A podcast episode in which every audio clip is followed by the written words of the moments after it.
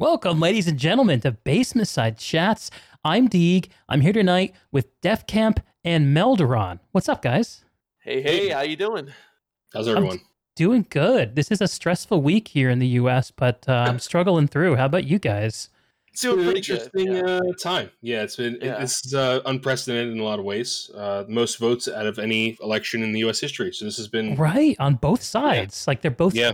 Each side of the election has set a record for the most number of votes for a candidate. It's it's crazy. it is. Yeah. You know, I this think is people is- are realizing that. I think the pandemic has a lot to do with it. Honestly, Yeah, Sure. I think a lot of people, uh, you know, with the mail-in vote thing and all, but I don't know. I'm, I've been uh, liking a lot of the memes that have been coming out of this as well. So a lot of uh, trying to, you know, it's it's very serious. You know what I mean? So you got to kind of try to uh, to take uh, some some have some fun out of it. But you know, Yeah. I think Right. a lot of people are uh, on the edge of their seats, just waiting to hear, you know, what's going to happen. But in the meantime, we can play WoW. So. Yeah. Yeah. I mean look this isn't a political podcast by any stretch of the imagination mm. but like i feel like you know normally like my, my life looks like this. I have my nine to five and then after my nine to five i deal with my wife and then after i deal with my wife i get to do my gaming thing. And i get to that part of my day this week and i'm like oh my god what's going on with the election? I can't stop thinking about it. So. Yeah, I figure we just get it right out of the way. Um, now I'm in a state where my vote doesn't feel like it counts as much. Um, but are, are you guys located in one of the battleground states? oh yes. Oh, I yeah we are in pennsylvania and um it's uh, you know it definitely feels like What's the uh, vibe? so the it- it's it's crazy right because like you know there's a lot of um a lot of like late you know and like the like the a lot of the ballots are still coming in and stuff like that and you know Mhm. it's uh it's just i think everyone's just kind of like waiting to see what side's like a nail biter you know what i mean and you know obviously everyone knows that it's a very important state for uh for either candidate so it's Mhm. definitely um definitely you know i feel like you know for the first time like you know your vote really counts in a way you know what i mean so i'm glad that i voted yeah I think like no matter what side of the uh, ballot you're on, I think you've had a lot of ups and downs in your emotional state over the last couple days in Pennsylvania. Like you, you know, uh, the Republican side was actually no, it was like Democrat first, like like very start, and then uh, Trump started to take the lead. Mhm. and then Biden came back again. It was like so. It was like these undulating like leads that just kept happening. So no matter what side of the ballot you're on, you're probably like flipping out if you're a Pennsylvanian. yeah So it's uh yeah, it's it's crazy. Yeah, it's been a roller coaster ride. So for those who aren't listening to this live, we're talking on Friday the sixth of November. Uh, three days since since uh, counting started, and we still no winner has been declared yet in Pennsylvania. It looks like Biden will win, but uh, Yeah, it looks it looks it looks like Biden will win because I think a lot of the uh, mail-in ballots are being counted now. You know Yeah. what I mean? So Yeah. interesting times. Well, we'll Yeah. we'll see what happens, and hopefully, hopefully, all this annoying politics and president stuff doesn't distract us gamers too much from doing the important things in life, right? yeah, absolutely. Exactly. Speaking of, um, for those of us listening who aren't familiar with you guys and your work, why don't you boys introduce yourself? Good. Yeah, why don't you start, Mel? Do You want me to go? Okay, yeah. I can start. I can start. Older brother goes first. There you go. There it goes. There it goes. Age before beauty. So, uh, so my name is Melderon. I uh, we run a channel on YouTube um, called Def Camp Melderon TV, and it's uh, started during the Nost uh, right after the Nost shut shutdown in 2016. I started making videos, and uh, the primary goal of the channel was to build up hype for Classic WoW. Um, Mhm. And it, it kind of transitioned a little bit from that into guides guide type content and even some community content but initially it was just trying to tell people how great this game was and why blizzard should bring it bring it back and um and currently right now it's you know when the game came out we kind i kind of slowed down on the videos a little bit leading so leading up to classic wow it was like a lot of videos right and Right. then like the game came out and to be honest i've been playing it a lot so it's one of those things where Mhm. it's like you know videos come out on a semi-regular clip right now. Um, we are preparing for tbc so more videos will be coming out for tbc if it does come out. Um, and that's kind of how my channel works. I, I mean like def camp streams a little bit differently but for from the video side of things i try to kind of um, hype up the game a little bit and then kind of like get into the actual play and then just kind of do some updates as the game comes out. Okay. yeah. Yeah, I think for for me, like Melderon said, you know, it's always, um, I, you know, we had worked together on some videos and you know some stuff had in the past, but I think you know a lot of our content focuses on, uh, you know, Melderon is one of the I'd say probably biggest you know, he's really sh- uh, big, high in the shaman community. So he's got a lot of shaman content uh, on the on the channel, a lot of I do, healer yeah. content on the channel. Um, we, we're both healers in Classic WoW, so Hmm. um, and something that I want to do more in TBC is, you know, I I, I personally, um, you know, I, I wish I kind of did make more priest content uh, in uh, for vanilla, but um, when I really started, I, was, my first character was a rogue, and we can you know talk about this later. But I, I really started getting heavy into priest and into healing in TBC. Um, I've I- you know I did like every raid. Uh, I did a lot of PvP on my priest in TBC, and I even you know did it on private servers again. You know late uh, you know a few years back. Um, so coming with TBC coming out now, I want to do a lot more um, guide stuff with priests because I mean that's you know TBC priest is my all time you know favorite uh, class Huh. and spec you know combination. So I'm really excited to uh, hopefully do some work with TBC priest in uh, in in the in the coming years. You know. Yeah, and uh, I mean, we'll we'll dig into it more later, but th- there's also the big question of what what will classic TBC look like? How will that transition occur? I know that there are Yeah. a lot of people talking about that. Um, a lot of worries about the economy being broken right from the start. Mm, Mm. So yeah. That's a- yeah.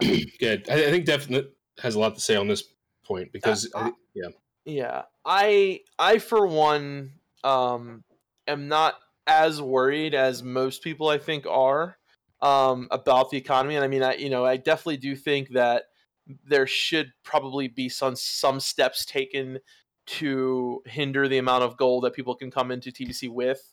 Um, but the thing is, is the economy in Classic right now is a lot different than the economy was in Vanilla WoW, and to expect that that's going to be any different in TBC is kind of you know you're kind of you know I, I don't know what you're thinking. You know we're going to see a different type of economy in TBC. mhm. A lot of people are going to have a lot of gold and things are going to be you know probably the way they are now in classic with the Mhm. economy uh, just in a tbc facet right? So i'm not too worried about it. I think you know back in in you know the the day when tbc did come out you did have a lot of people knowing that you know certain things were going to be big like jewel crafting people knew that they were going to need a lot of money for mounts and things like that. Um, so people had the the information but you know we have that at a bigger and a much more um, you know larger uh, way now i think Mhm. uh, with classic but i'm not so worried that it's going to ruin the economy i think things will even out eventually you know what i mean they always kind of do Sure. uh, with the economy so i'm not too worried about that Sure. those well, some good yeah good points. Yeah. Anything to add, Eldron? Um, not necessarily. I, I, I think I think Def hit the nail on the head or nails on the head. Um, I think that the gold cap thing is really hard. It's it's really hard to say what that should be, Mm-hmm. or if it, or if it should be implemented at So all. this is the I mean, I- idea that like Yeah. in order to get into TBC, you either roll a fresh character or you transfer a 60 from a like a like a vanilla realm. Like so th- th- we're Right. making a few assumptions about that. If Blizzard went a different direction and just said, "Hey, all vanilla servers are now TBC servers." Um, if, if they literally recreated the path that we all, well, many of us went down uh, back in 2007, then it'd be a moot point. But yeah, if you're doing the transfer, they can easily restrict uh, liquid gold. exactly Right. And I think, you know, transfer is probably the best bet because um, it's an MMO. Uh, people want to have this sense of uh, continuity, right? Mhm. Like, you don't want to.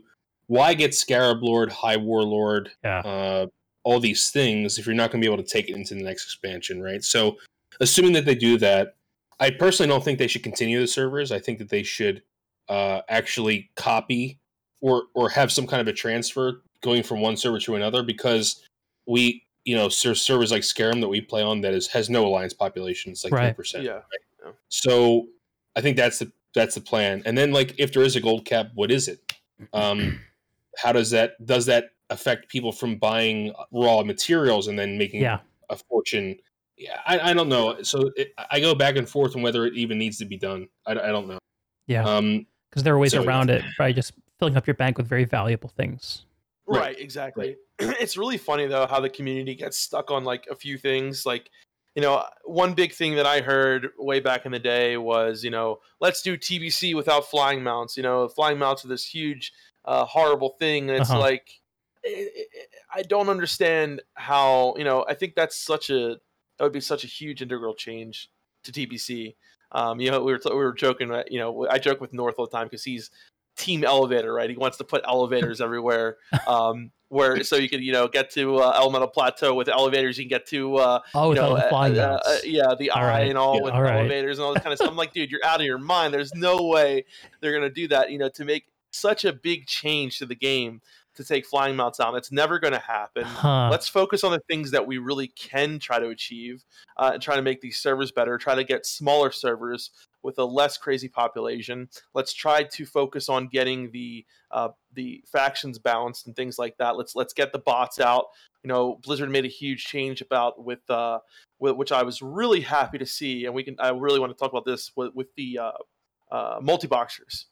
Um, Yeah. So you know this is this was something that I've been trying to I was been talking about for a while now, and I I always said I don't understand.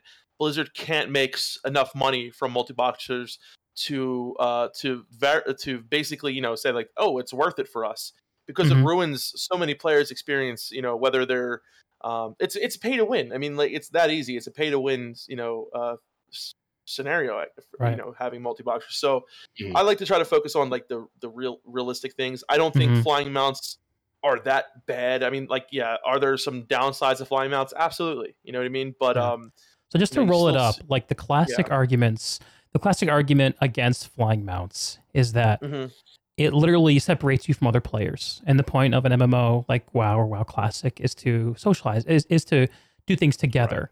And flying mounts push people apart.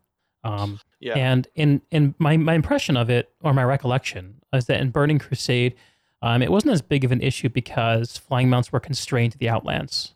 yes. Um, Mhm. and um, I don't. We'll see how it, the way the economy shook out. But my impression was most people didn't have early access to flying mounts too.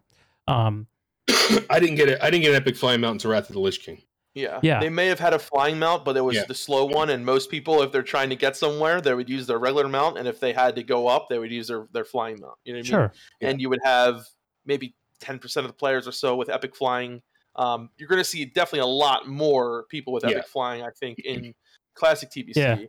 Um, It but seems you like know, just it- general that the distribution of players along the skill curve is is, is much more weighted towards the top end. yeah, Like just just in general, talking about the way that playing the game has changed over Mhm. over 15 years. Um, yeah.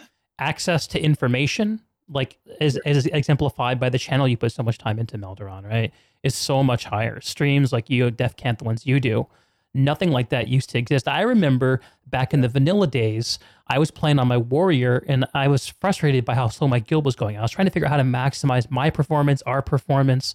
And I was like scanning the elitist jerk forums and mm. trying to message people to learn things. And man, it was really hard to get good information on what was actually effective because I also think there was a tendency to hoard knowledge in order to compete against other guilds for that that kind of thing. Like that that that group of people was small enough that you actually could compartmentalize information.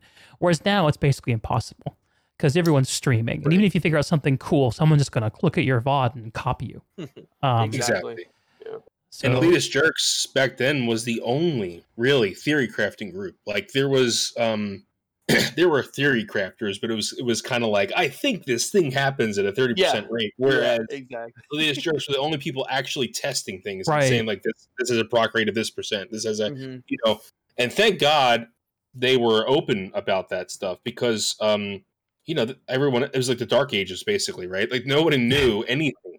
Uh but I think you're right about the whole skill thing with with one caveat. I think that um like you said, I I think Asmongold says this a lot too, and a lot of people say this is that this the skill of the average player has increased over time. mhm, I- I think I don't think that's true. I just think there's more information available, right? Like mhm. um classic is a very simplistic game when it comes to rotations for the most part. So it's very hard to I, I I- don't want to say I don't want to say people aren't good at. it. I'm just saying like I think the there's the same percentage of people that are very very good at the game as there was but but in any in any game. I Mhm. just feel like there's less there's less variables in classic WoW than there is in retail WoW when it comes to rotation, gearing, things like that. But what about all the players now? Like, you know, I would say a lot more players now keybind and macro, whereas a lot of you know, and that that's a huge that right there. Just players, you know, having macros and key and, and actual using keybinds is a lot. Uh, is a huge, uh, actually, I think, thing that actually does make the player base better and more I agree, responsive. but then you the know? but then the parseman wouldn't exist, right? Ninety nine percentile exists because because you have to be in the top one percent to be in that percentile, yeah, right? So like, there's still people 98, 97, all the way down to zero. Right. So but I the guess- average yeah. player is better now than they were then. I think. Like, uh, I, If I we're think, talking about vanilla WoW, yes, yeah, yeah, it's across the board, right? But I still think you have this per- from zero to 100 percentile of of of of people that are you know good, right? So you have Right. the top percentile is still 100 percentile. So I think there's still room. There's still like this spectrum of of, of uh, um, um, talent, Mhm. right? So I, I just want to say like. Everyone, I think what I'm trying to say, like TLDR, is everyone memes that classic is an easy game, but there's still this spectrum of people, right?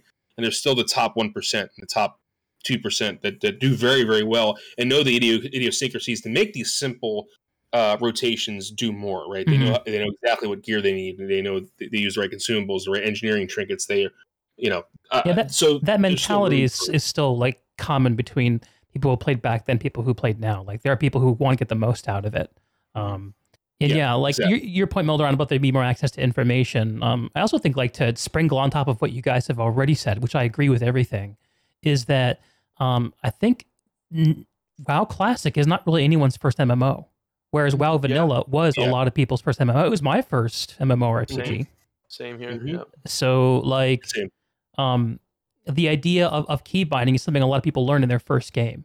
Mhm. Um, and also they learn by seeing, which is something that we couldn't really easily do back in 2004, 2005.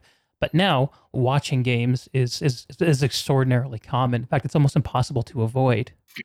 yeah Um, how many? Uh, you know, I'm sure you you guys uh, when you're doing your, your your guild stuff, you you you lean on pointing your guildies to guides and and things to watch. Be like, hey, learn about this fight before you come in. Don't make me teach you everything. I that was coming back in the day too, but back then it was That's exactly, websites. that's exactly what i say actually We Really? Yeah. yeah. exactly what I say to Yeah. people. Yeah, I'm, yeah. I mean, it's like I'm like guys, like I- I'm very like I don't know, I'm very clear, clear. Like I, I don't really sugarcoat things. Like I'm like guys, you know, this video. Please watch this video. I'm not going to explain every single little detail, like the Gluth fight, Okay. uh, where hundred mages have to kite the the chow in the back. I literally said in the mage channel, I am not going to explain to you how to do this. You have to know how to do this yourself. You know what I mean? Like I'm not a mage. You need to know how to do this, right? So, and, and they did, and they and then we one shot Gluth on the P, on our PTR. Mm-hmm. Anyway, we were able. They they obviously did it, so they they were watching it, and but yeah, I uh yeah. I would say that's successful leadership happening right there. Oh, thank you. Yeah, we, we, we, we try. We try. We try. I think I think everyone- most of our guild really enjoys being with us. We um we have a lot of fun. We get We've stuff come a long way. We've come a long way from where we It were. definitely has. What's the name of your guild? Yeah. Eden. Eating Shout out- Scarab. Shout out yeah, to Eden on on Twitter, Scam. Shout out. Yep, yep. We Yeah. used to be Invictus. Um, we used to be part of Invictus at least. Uh, Invictus has you know broken up since then, and uh, we were always the Sidewinder raid. So we are the original, pretty much Sidewinder raid from Eden. We still have a, a good amount of members from our original raid. Mhm. Um, we also have Navik, who was you know one of the uh, GMs of Invictus, main tanking for us now, and you know we have a really, really, really good The slave uh, driver. players. That's what you were talking yeah, about before, right? Driver, yeah. driver, yeah. Especially He is the to, slave to the driver, healers, yeah. he is. Yeah. To, to, to the Uh-huh. warriors, Oh, you have twenty percent mana. That's fine. That's enough Yeah, for yeah, you. yeah. yeah, that's fine. Pace, baby. because they never lose yeah. the rage. Keep so, it moving. So But you Yeah. know what? We uh, we we uh, we definitely I think progress almost every week. So we definitely uh, and we're you know with with Nax we have pretty high expectations. We want to get um, you know a day one or day two clear. If that's going to be Okay. possible with the amount of frost resistance needed for South, we'll see. Um, but yeah, we're we're hoping for that. So yeah. And I, I, I want to talk about that, but I also want to do justice to a couple of things that we we brought up already.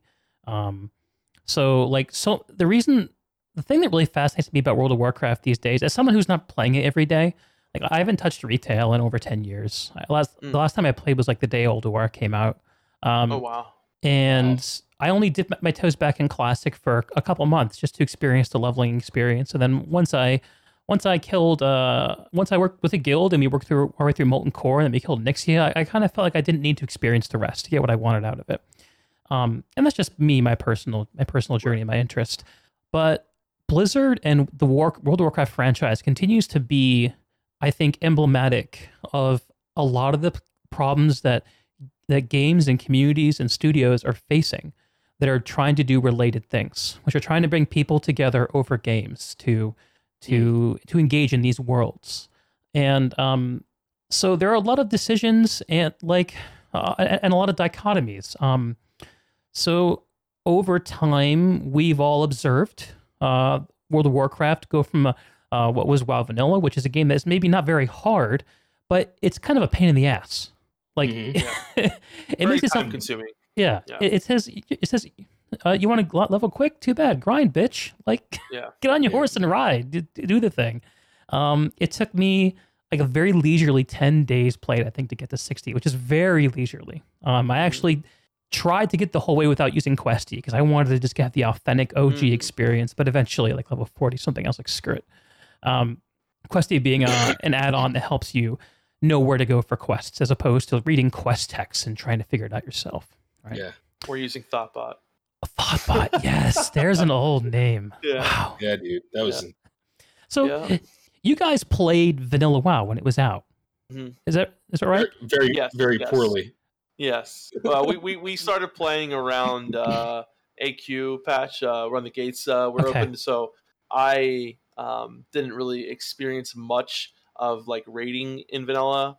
Um, you know, a little bit of like ZG. I mostly leveled my rogue up uh, and PV focused on PvP. It wasn't till the very end of vanilla or in the beginning of TBC when I really started to raid hardcore uh, and PvP hardcore as well. So, uh, which was primarily I did it both on my rogue and priest. hmm But my rogue, I made the mistake of making an alliance character. Um, so I wanted to, you know, I actually uh, opened a ticket to a GM, begged him if I could uh, transfer him to uh, to Horde and all this shit. So yeah, it was really funny. But um, eventually, I just bit the bullet, and I was really. Uh, I remember I was doing a battleground on my rogue, and I got like destroyed by a shadow priest. Is like, you know what? I'm making a shadow priest. So I started with him as shadow, and then quickly found that it was a lot easier to get into groups and uh, into the raid as holy. So I started to heal and fell in love with healing like that. So yeah. Tell me about healing. I've never done it in an MMO. It always seemed like an Oh. annoying UI thing.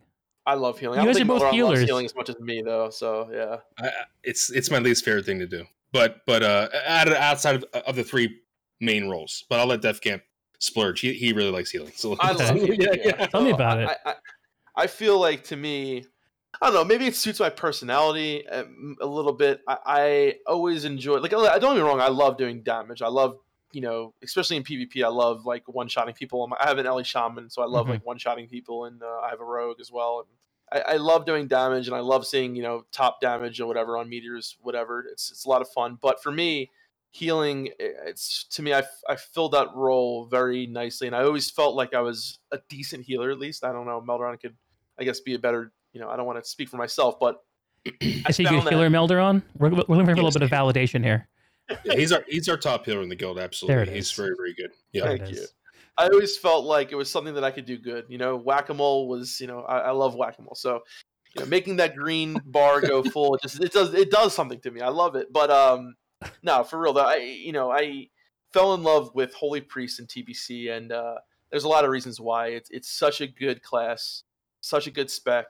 Um, you know, you got heals like uh, Circle of Healing, Prayer of Mending, um, Prayer of Healing. You know, you, you fill up that that raid heal spot very well, but you're also a good you know single target healer. And there's something to me about just being that person that buffs someone, helps someone in that kind of way. I also really fell in love with uh, discipline in PvP, being that offensive healer that Mhm. kind of you know is out there dispelling, you know, um, you know, mass dispelling, doing damage, you know, doing a mind blast, shadow word death combo, and killing someone Uh huh. in the arena, stuff like that. So I really fell in love with the priest class really, really early on, um, all the way until uh, I believe it was Cata when I re-rolled as a paladin healer uh, because I didn't like the whole chakra thing or whatever. Um, but yeah, so like the yeah, for me, healing has always been my go-to thing, all the way until when I stopped playing in Legion. You know, I was doing a mythic rating on a holy paladin all the way in the Legion, Um, and you know, I had fun there too. I thought you know there was a lot of challenging stuff as a mythic raider or as like doing high end mythic pluses. Um, I like the challenge of healing. I feel like they're kind of like you know don't get enough. They don't get enough. You know they they get attention when shit goes wrong. Oh, it's the healer's fault when it's never the healer's fault, right? Maybe sometimes it is, but and then when shit is going right, they're just like, oh yeah, it's it's all the DPS, Yeah. but they don't. You know Those what I'm supportive So- roles, they're they're only Yeah. noticed when when there's a problem, but when they're doing their job great, it's like everything's good. What are you talking about? Exactly. Exactly. like like a lot of things in real life actually but but i, I think like so just i, I don't want to like lambast healing i think it's i think it's very interesting there's a lot of interesting theory craft in healing uh, that probably people wouldn't consider i think that like everyone considers theory crafting dps and no, and everyone stops there but that's not true um, healing has a lot of idiosyncrasies involved and what i like Right. about healing as a gm is i've gm'd uh, before and i and i've gm'd as a tank and as a dps and what i what I don't like about G- GMing as a DPS is that you kind of get tunneled into your own personal shit Yeah. because you're like, I, I need to see how much damage I'm doing or whatever, or kick this or do this. Manage my threat. Whereas if it's- Mhm. yeah, and as a tank, you're staring at the inside of a boss a lot, like you're- can't see anything. Starting at a demon and- crotch. Yes. Yeah, Yeah. exactly. But when you're a healer, there is no set rotation, right? It's reactive, which is kind of cool because Uh-huh. you don't have a rotation. And it allows you to really see the whole raid a lot and be like, oh, that guy's screwing up. That guy's not where he's supposed to stand. And I really like that as a GM Huh. Or, as, or, as, or as a raid lead of some kind. That makes so, sense. Yeah. It kind of like Yeah. calls to mind like the image of like a, a battlefield commander like back with his reserves, like overlooking the, battle, I ready to actually come in and used support. That And there- metaphor, I actually use that metaphor in Really? on the Classic. Yeah. Yeah, we, we coined the phrase uh, that we coined the the phrase rear commander. So I said Um, during a Countdown to Classic podcast with Josh Corbett, who's uh, I Uh-huh. don't know if you know who Josh is, but um, or I've listened to Countdown to Classic before, but that was like a, a podcast before Classic came out. That was Okay. the lead up to Classic, and we did a thing on healing, and Def Camp and I were in it, and I said he uh, being a hero was like being a rear commander. Well, Josh, who's an Australian and is a funny, very funny guy, yeah. made it sexual, and Yeah. it, it became it became like this this meme. So it was, it was pretty fun. Melderon, the rear commander. Yeah, there you go, there you go. Yeah, yeah, yeah. Oh, I it, was, love it, was, it. it was it was funny. yeah. But it is true. It's very true. You you kind of have that that ins- that sight. You know what I mean? That you're kind of looking at everything that's going on. You know, I saw someone.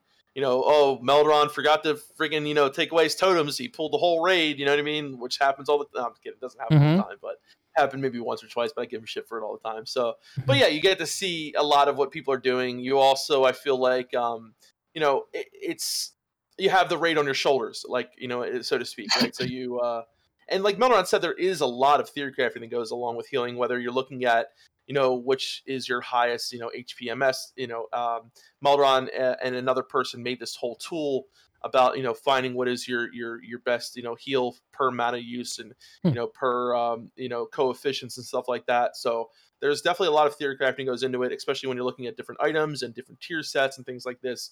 Um, so yeah, it's it's for me, it's always been really satisfying, and I think Melderon, you know, being a shaman, shamans are definitely the uh, king of raid heals in in vanilla, right? So Okay. um, Melderon's, you know, got you know the raid heal thing going. I've got the uh, priest thing going. We we, we definitely, uh, I think, uh, make a good. You know, we have a really good healing core in our guild. So That's awesome. yeah. We do. Yeah, we have a very good healer core. Yeah. And I I'm actually really fascinated by this idea of the the rear commander healer. It sounds it sounds Melder. I've heard you say a bunch of stuff about you know as a guild leader, as a as a raid leader. It sounds like this is something you're really you're really focused on personally. I really, really enjoy it. Um, and I, it's funny because the whole hardcore thing, which is very, very fun and and interesting, and Kargoz like kind of developed this whole community around Mhm. hardcore. Yeah. and I got really excited about it, and I noticed that I, I didn't get the. I, I don't know. It, it's fun. I, I enjoy it, but I didn't get that umph out of it that I get from, and I noticed that I do get it from raid leading. And Didn't scratch the think it- itch. it didn't Mhm. scratch the itch for me, and I, I don't think it's like I have to be in, in control kind of thing. I don't I actually don't like that. I actually like giving out control to more people. Mhm. Um, I just really like seeing a unit like improve. Yeah. It's it's almost like this is really reductive, but it's like um like a Farmville kind of thing, right? You kind of like or like eh, those what are those uh kind of like Age of Empires, right? Where you build your RTS you build games. your Yeah. city. yeah. It's it's kind of like that, but on like a people scale, and it's like it's the whole seeing everyone come together and do a job and do it right. Uh huh. And then this this person did did better this week, and they got how, they know how to do the mechanic now. Like I don't know, it's really fun for me. I really I really enjoy that, and Yeah. um I agree. yeah. What would you And, say? like- go ahead. Sorry. No no no, please. I What would you say your leadership style is? It's pretty. It's very open. Um, Okay. I, I the number one is delegation. Like that's my number one rule is delegation. So um, anyone who thinks they can do a whole thing themselves is just wrong, right? You uh, run a forty man guild yourself is crazy. You have to be. You have to find. You have to find the type of people who want to who want to have leadership roles, Mhm. not for their own personal gain, but because they care, right? So it's very easy to find people who want to have a leadership role because they think they're going to get more loot. A lot of people, you, you you can, you know, you can pinpoint those people pretty quickly. Yeah. Um, what I what I look for is for people who try who like who come to me with suggestions to improve the raid as a whole. And if I see that more often come coming to me in PMs and stuff like that, I'm like, this person's a good candidate for for an officer. Mhm. And that's how we've actually that's how we structured our officer corps by people who originally we had an original officer, officer corps that did not work very well for us. And everyone who stepped up after that were because they were just came from the raider position and moved up. Mhm. Very very few of our officer corps right now have been officers since day one. Yeah. Um, Yeah, our, our a lot of our or a few of our officers in the beginning were just people who joined the raid like first. First. you know. Yeah. Um, so they were given kind of the and you know at first the structure was right, but you know maybe they were trying to structure the raid, but they they definitely weren't someone that could delegate. And you know, unfortunately, one of our first raid leads I think was more concerned about gearing himself more than the raid, and you know that ended pretty That's too bad. pretty qu- quickly, I would say. But um, I think what Melderon, I want to say what Melderon really does well too is he, I think he motivates people really well. Hmm. Um, so by giving those delegations and by giving those people that authority, I think it it really motivates people to say, hey, this is this is also my raid, and I care about it. So I mhm. think that's one Mhm. thing that he does well is that he, he definitely motivates people into uh, to wanting to get better. You know what I mean? I also do like uh, it, everything's democratic, right? Like I very rarely will I ever be like, this is how it's going to be done. Like unless it's something egregious, like I don't. I'm trying to give an example. Like say someone said something political in one of the discords, I would Mhm. just say, don't say anything political. Like I don't go. That doesn't need a vote, right? But if but if Mhm. like, but if something is like, you know, hey, someone came to me and said, hey, I have I have an issue with the loot prios. Mhm. And then I say, let's have a meeting. And I say, this is what I think should be done. What do you guys think? And if I, and if I'm outvoted, I'm outvoted, right? Like Okay. I, I don't I don't pull the whole I'm the GM. This is how it's going to go thing. Um, because number one, people will start to resent you. They'll start to question if you know what you're talking about. Yeah. Um, you know, and, and I don't want that. And that's a, how anything should be run. It should be a, it should be a d- democratic thing, right? Like Yeah. I I, I don't want to be a uh, a tyrant or a king or or something like that. Yeah, it's, it's it's exhausting to be that too. Like, Yeah. because if you don't, if you can't trust anyone, you can't really. If if you don't trust people and they, and they don't trust you, you can't really delegate. And if you can't really delegate, there's just so much to do. Um, I I gave a go to running a 40 man raiding guild in vanilla, um, with with a bunch of my friends, and I did the, the GM main tank thing, and we got up to Razorgore, and I said, "Fuck this." yeah, dude. It's not easy, bro. Uh, yeah, I, main tanks really, especially like the main tank raid leaders, because you got to think like first of all, they have to get if anyone's getting world buffs, they have to get like every world buff, you know, especially nowadays, right? Because you have to hold threat, right? hmm So you need that first. You need to get all your world buffs. Now you have to worry about everyone else in the raid. Now you have to worry about everything that's going on. If you're a GM and a main tank, it's a lot to deal with. Um, so that's if you are doing that, you definitely need to delegate. Uh, I know some people that do do it, like the the GM at a Onslaught. Um, you know, Al Kaiser, he's a freaking Faye. uh, Faye. I'm sorry, and, and Faye and Al Kaiser, but the I'm sorry, but yeah, they have a lot of really good people there. Um, Yeah. and you know i think like they they know how to delegate well and you see a lot of these really big guilds that like all, that are on the top Mhm. and uh they you know they know what they're doing they they have people that are in position uh you know and they also have people that help them right so i think that's like one thing that i i was part of a guild on a on a private server um that was very much like the gm uh, was the main tank and he was the law, right? And we went through people so quick. I mean, we we had so many people leaving and coming into that guild, and it was because you know he got all the gear first.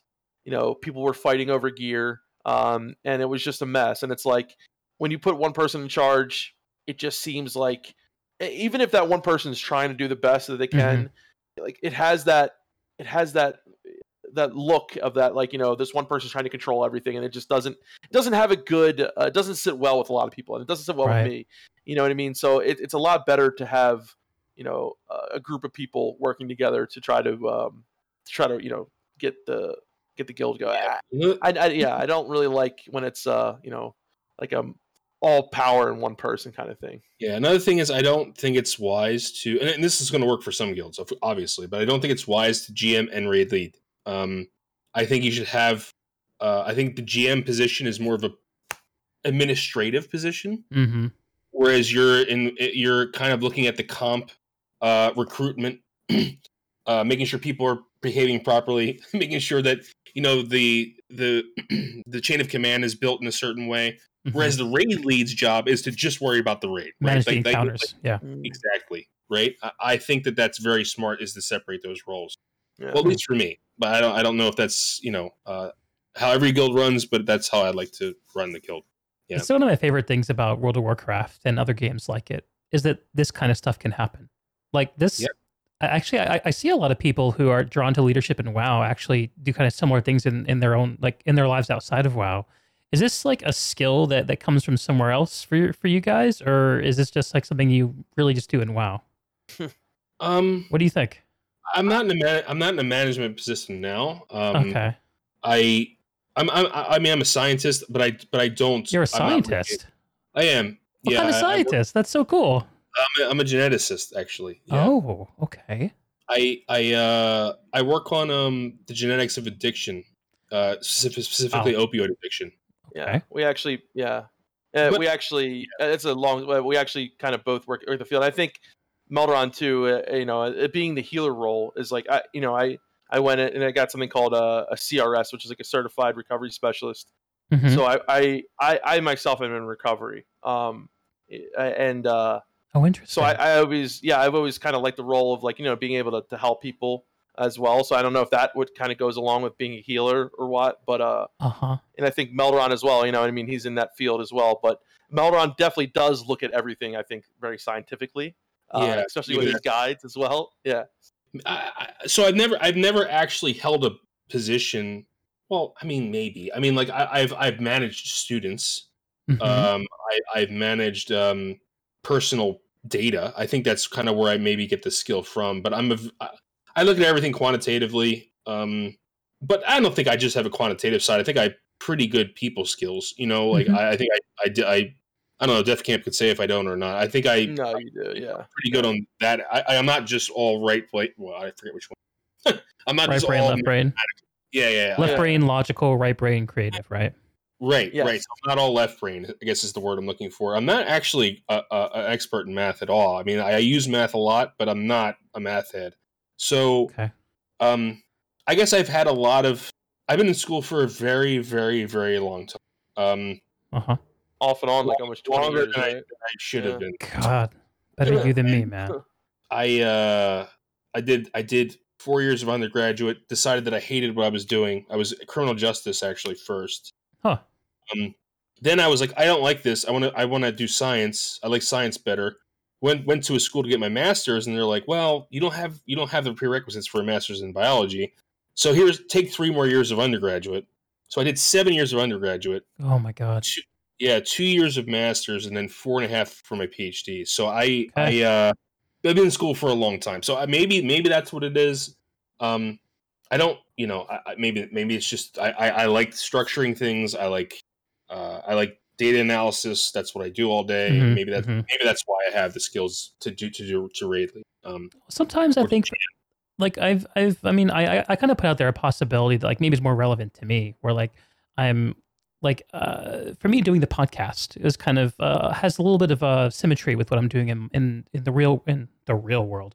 Uh, in my own life outside of gaming. Um, it's not the way for everybody though when it comes to the way they engage with games. Sometimes I think people engage with games in a way that they can't engage with the world, which is a Mm. completely legitimate and very good way to to I don't want to say use gaming, but let's just say engage with games or uh, and there's a whole wide discussion to be had there about that. Um, but uh, you, touch, you guys, you guys touched on, touched on something very interesting a couple minutes ago that I wonder if I can come back to. And if you don't uh, want to go there, that's fine. But uh, I heard you say that you are a gen- geneticist, Melderon, working on the fields of opioid addiction. And I heard you say, Def Camp, that you are a certified uh, counselor. I can't remember what, what word you used. recovery specialist. Yeah, Recovery yeah, specialist dealing with opioid addiction. Is that right? Yeah, and I'm yeah, I'm also uh, in recovery myself. So I've been clean Okay. for about six years. Yeah. Okay. So yeah, so it's yeah, it's something that's very uh I that's think a very in- Yeah. interesting family dynamic. Is there like Oh yeah. is yeah. is did, did like is there a story there that you guys are comfortable telling, or is it just like independently? Absolutely. okay. No, I'm I'm very open about Mine's, it. Yeah, mine's so much shorter. So let me, let me start just, and then you Yeah. can. oh, I want you to, to hammer yours home. But basically, the reason I'm in this line of work, uh, originally my my PhD is in, in insect genetics, so it's Hmm. completely different from this. But when I moved back to Philadelphia after my uh, my under my PhD, I was looking for jobs, and I use actually Matt's story as inspiration because the beautiful thing about genetics is no matter what animal you are, human or fruit fly, we all have DNA. We all have the same types. You know, that this all the rules are the same basically. Mhm. So you can really take what you learn from a model model system and, and apply it to humans. Hmm. So I use Def Camp's story as an inspiration to kind of look for jobs. And one of the, you know when, when I was applying for positions, one of my possible kind of like uh, things I could have done was working in, in addiction. So I, I got you know so I I had the passion for it from Def Camp, and I was like, you know, maybe I'll maybe I'll design a project around this, and that's why I work in addiction now. So I didn't go to school for this. Uh, I just kind of applied myself to, to it. Got it. So Yeah. you applied what what you had towards that problem, and that's what that's what you're pursuing. Yeah. now. Correct. Okay. Yeah, but it was it was primarily because of inspiration and what Def Camp uh, has done in his life. So maybe so you can go. I, I just wanted to caveat that real quick before you start. Yeah. Take the stage, Def Camp. Yeah, yeah. So uh, I guess where do I start? So yeah, I I have um, you know ever since I was younger uh, had problems with addiction. You know, um, at the time I was like 12 years old. I was already basically uh, an addict, like using uh, you know whether it was pot, alcohol. I, when I was 13, I broke my leg, and uh, you know I, I already had I already had some you know just issues that you know kids have maybe like i i, I have tourette's i have some other stuff so i always felt like i was very uh, prone to looking for escapes and stuff like that Ah. uh, so when i was 13 I, and also we have um, addiction in our in our family on both Mhm. sides Uh, uh, my dad and my uncles. So, you know, very prevalent in our family and, and, and in our environment as well. Um, so, yeah, when I was 13, I, I broke my leg and uh, was given opiates for the first time. And it was like a, something switched in my brain, you know, like the, for the first time is like, I need to have this all the time. hmm. So I had struggled with addiction um, basically from that point on. Um, I went to my first rehab when I was like 18 uh, and went to multiple rehabs, multiple psych wards, and all this, you know, crazy shit. Um, and then, you know, after a while, uh, you know, Melderon, it, we, we come from a family where it's basically me, my brother, and my mom. So we were Okay. really tight, tight knit. Um, you know, and uh, they had always, you know, been there and helped me. And, and finally, when I was about 26, I would say, I had, uh, I, you know, people in recovery talk about like the moment of clarity or, or you know, Mhm. a time when you really, you know, because I had gone to rehab before. I, I had really tried other times to get clean. Um, and something in me was just, you know, I, I had basically hit, you, you say you hit rock, you say you hit rock bottom, and then you go even lower and lower and lower, and you figure out that like there really is, you know, the ultimate low. And I kind of got to that there are multiple rock bottoms. Huh? Yeah, there definitely are. So I got to the point where I had basically lost everything, and you know was was uh, basically on you know the only other options were you know taking my life or getting clean. Like that that was Wow. and you know and that was at the road where I was at. Um, and you know I had tried getting clean multiple times, and I you know didn't think it was going to be possible for me, but I I had that moment where I said that you know this is this is it for me. Like I, I have to I have to try to take control of my life. And uh, fortunately for me, I, I, I did. I know a lot of people don't get that. A lot of people unfortunately don't get to that point. They they unfortunately you know pass before that happens. I have a lot of friends, uh, a lot of friends that have died from addiction. It's really bad in this Wow. area, opiate addiction in particular. Um, In the, the Philadelphia area? in the Philadelphia area. It's Okay. extremely bad here. Mm. Um, so yeah, fortunately for me, I, I um, you know found something that worked for me. Um, I had kind of you know wor- tried every other option, and I had tried all these different things, and uh, you know I kind of just finally, for whatever reason, um, said this is it, and uh, ended up getting clean. Um, moved to another part of the country for a while just to get out. You know, people, places, and things is a big part Change of scenery. of you know whether it's you know you know any kind of addiction um so i changed you know scenery for a while got into a relationship um where unfortunately you know towards the end of the relationship my uh, significant other had started using again oh, man. um yeah so i came back home uh before i i had relapsed. Fortunately i, I did not. I came back home and uh you know kind of fell into but by going to where i was going there for counseling and stuff like that had really just found that i you know for for my own sake for you know for my own recovery. And a lot of people will say this you know you know you, you keep what you have by giving it away or by helping other people. And i found out that one of the Mm. most beneficial one of the most beneficial things for me on my recovery was helping other people and um, you know this is why I, I talk about it in my streams too because like you Mhm. know uh, with the whole corona thing right now I, I, I my crs thing is, is not you know i had worked there for a couple years but now I talk about it in my streams. I like to talk about it wherever I am, just be able if someone hits me up on Discord or just wants to talk about it. For me, that's what really helps me is just uh, helping other people in this, in, Mhm. in you know, in their addiction or if they just want to talk or anything like that. So, you know, I had started working as a certified recovery specialist, which is basically uh, suited for people that are in recovery to help um, those that are you know trying to get clean and stuff like that. So Word. yeah, and then you know Melderon had you know obviously had always been there for me during my um, during my struggles and shit like that. So he really um, was like I said, my family was really tight knit. My mom, my brother, and he had been through a lot of it. And I think for us, it was a really big part of our lives. And you know, one thing that's interesting, and I you know talk about this a lot, is that uh, WoW was every time I would either you know get clean or get out of rehab. Um, you know, video games was something that a lot of times was was an escape for me, a good escape. You know what I mean? I would get Mhm. clean, and instead of um, going back out, out there and you know calling friends and do whatever, I would just I would play WoW, and I would get into these um, conversations with people, and I would meet people online, and some of them some of the people that I met online, I consider some of my best friends. You know, especially Uh-huh. now.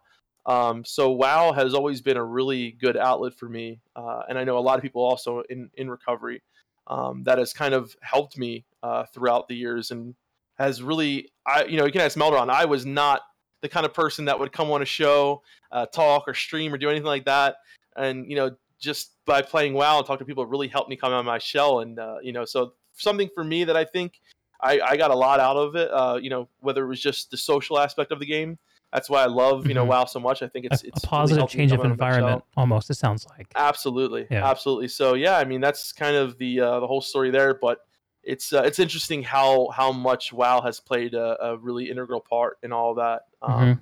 I think for Melderon too. I think uh, you know I know f- uh, he can probably attest to this as well. Is like a lot of the people that we have met in this game are people that we talk to every day. You know, Mhm. people that we um, call our friends, and you know, especially when you talk look at people like in the community as well, like Kargoz uh, and Grays. These are these are friends of ours. These are people that we talk about all this kind of stuff with, and uh, you know, it's through this game that we met all those people. So it's it's pretty amazing how a game like WoW can uh, can change your life like that. So yeah Definitely. Yeah. That's quite a story. yeah, I Um, tried to rush through it pretty quickly. There. yeah, Uh, if, if you don't mind, like to ask you a couple questions from Yeah, along the yeah. timeline. Um, yeah, And you know, if at any point you guys don't feel comfortable like going there, just say, "Hey, let's move on. No problem." Um, but yeah, uh, so I don't have like I've I've considered myself at various times to be addicted to video games. That's a very different thing from a physical addiction. Um, right, right. And I, I wonder, Melderon, if you could say a little bit about what it was like to kind of be supportive of your brother when he was struggling with this. Do you want to share a little bit about that? Sure. Um, yeah, it's it's it's it's a difficult. It was a difficult time for sure. Mhm. Um, before he got clean, uh, after he got clean, it was. It, it's easy to support. Uh, it's easy to support someone when they want to. They want to do good for themselves, right? Right. The idea Um, that people will stop for someone on the road who's pushing their own car. People, people want to help people who Yeah, who are helping themselves. yeah. Um, but bef- before that, it was it was difficult. Like you know, it, it's primarily be- for two reasons. Like, no one really knows what it's like to be addicted to a substance, right? Um, so our father was an addict as well.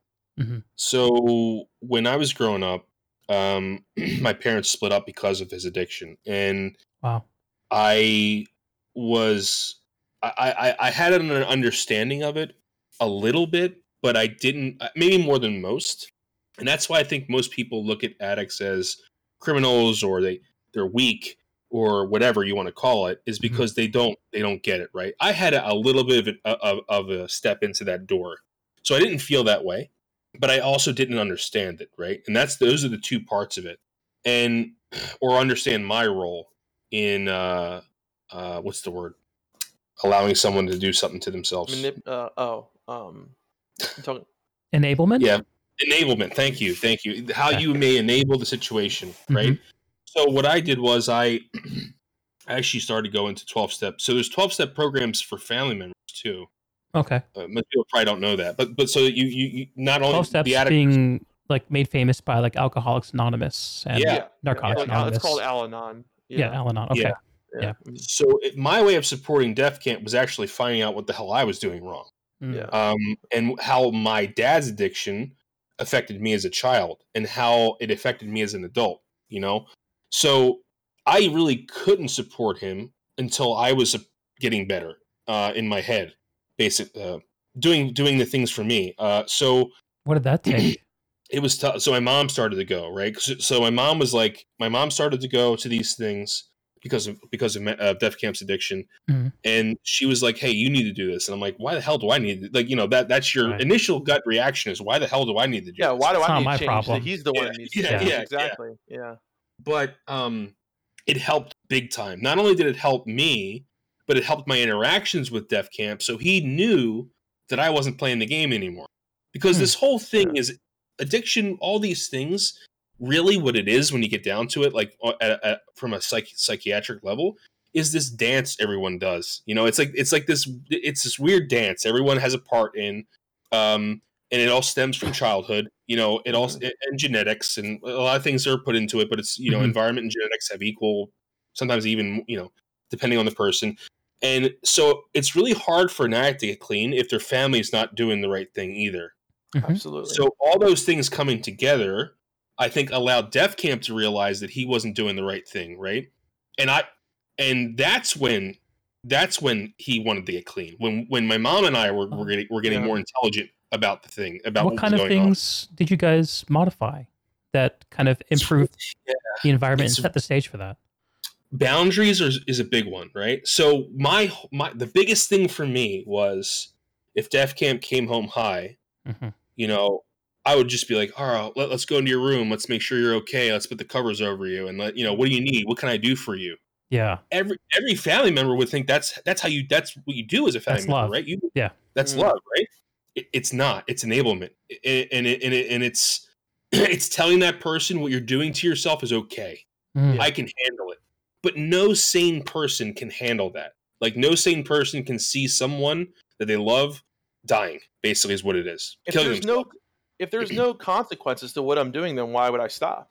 Yeah. right. Right? If there's Yeah. if there's no if nothing happens, if I do something horrible, if I you know if I come home high and I you know steal whatever, um, and nobody says anything, why am I not going to do it again? So Right. one thing that I, you know, tell people that are in recovery now is that, you know, addiction isn't just the disease of that person. It's it's a family disease and it, and it takes a family usually um, to, you know, get help together, right? Mhm. So um, like I always tell people is like the best thing that my family did for me was to get educated and to you know and that ended up having some pretty horrible consequences for me at the time.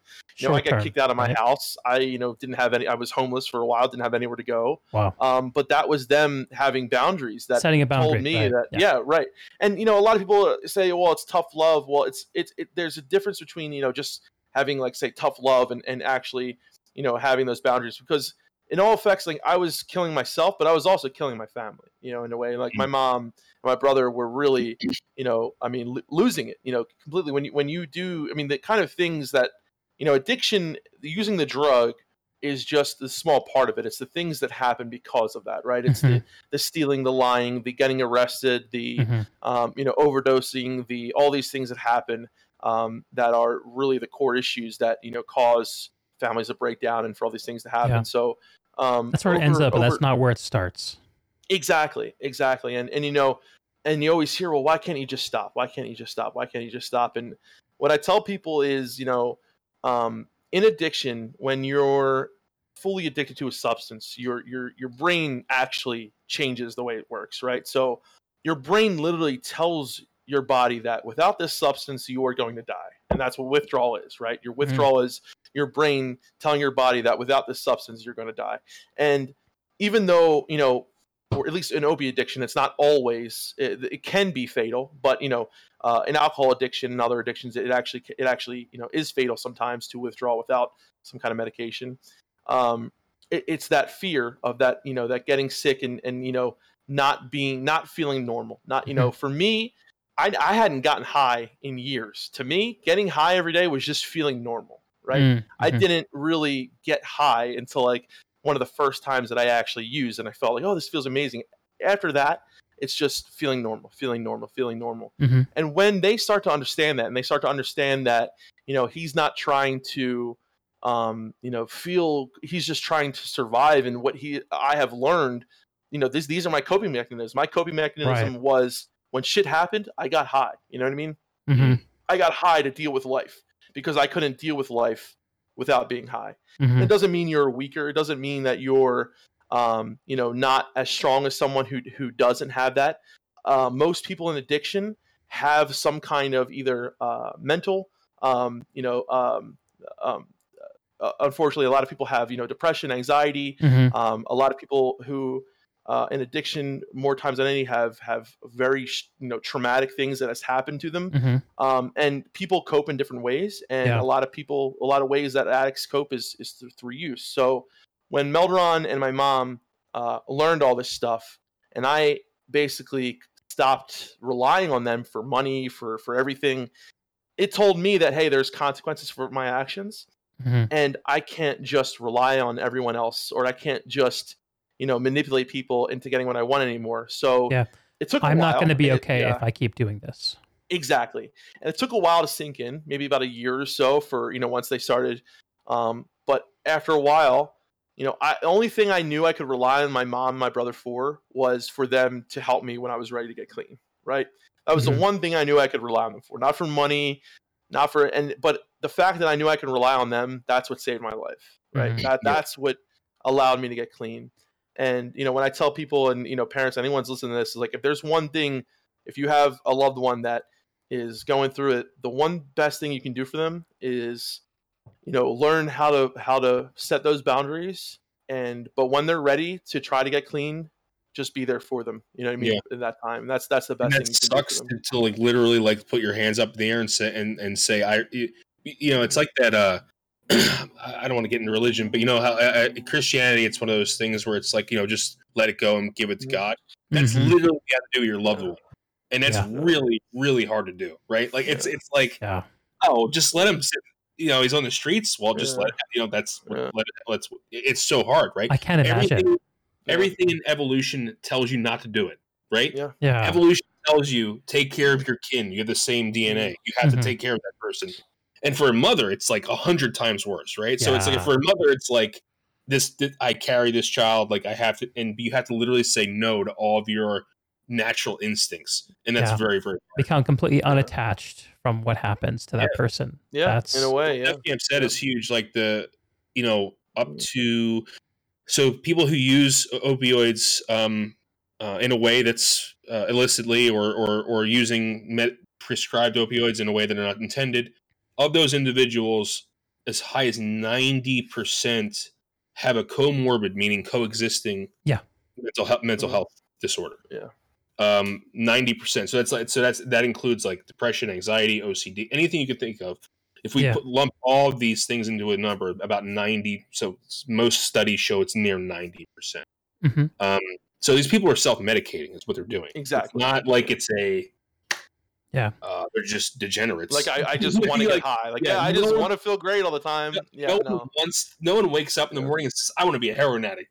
Like, Yeah. like no, no one says that, right? Yeah. So it, it, In a like- way, the addiction, when it starts out, is a cure to a problem. it is Absolutely. Absolutely. And it- Yeah.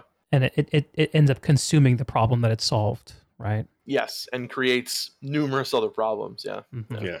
Yep. Damn. That's crazy. But yeah, and, and it's it's yeah, it's it's um I'm sorry, I just wanted to Go on. You know, I the one thing that um you know, there's been a ton of things that have, you know, helped me along the way. My family, you know, the most was my family, but you know, finding healthy outlets, finding healthy things to um, you know, you know, because a lot of people have a really big big struggle is that when they stop using is that they're bored, right? They they Mhm. have stopped talking to all their friends that you know they got high with. Um, they maybe can't work because they have convictions, or or you know they can't find this or find that. And They're living with home with their parents or whatever.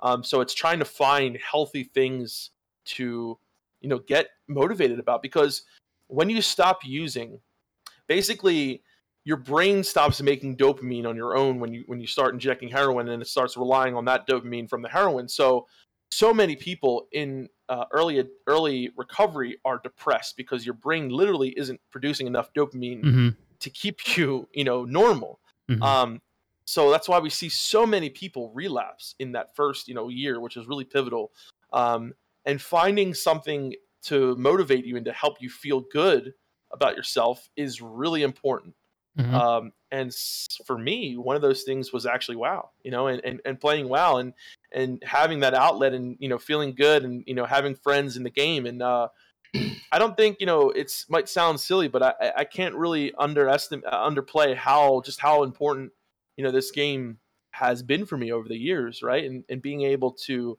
talk to people uh, relate with people um, and you know slowly come out of my shell and feel okay with being me right and that that Yeah.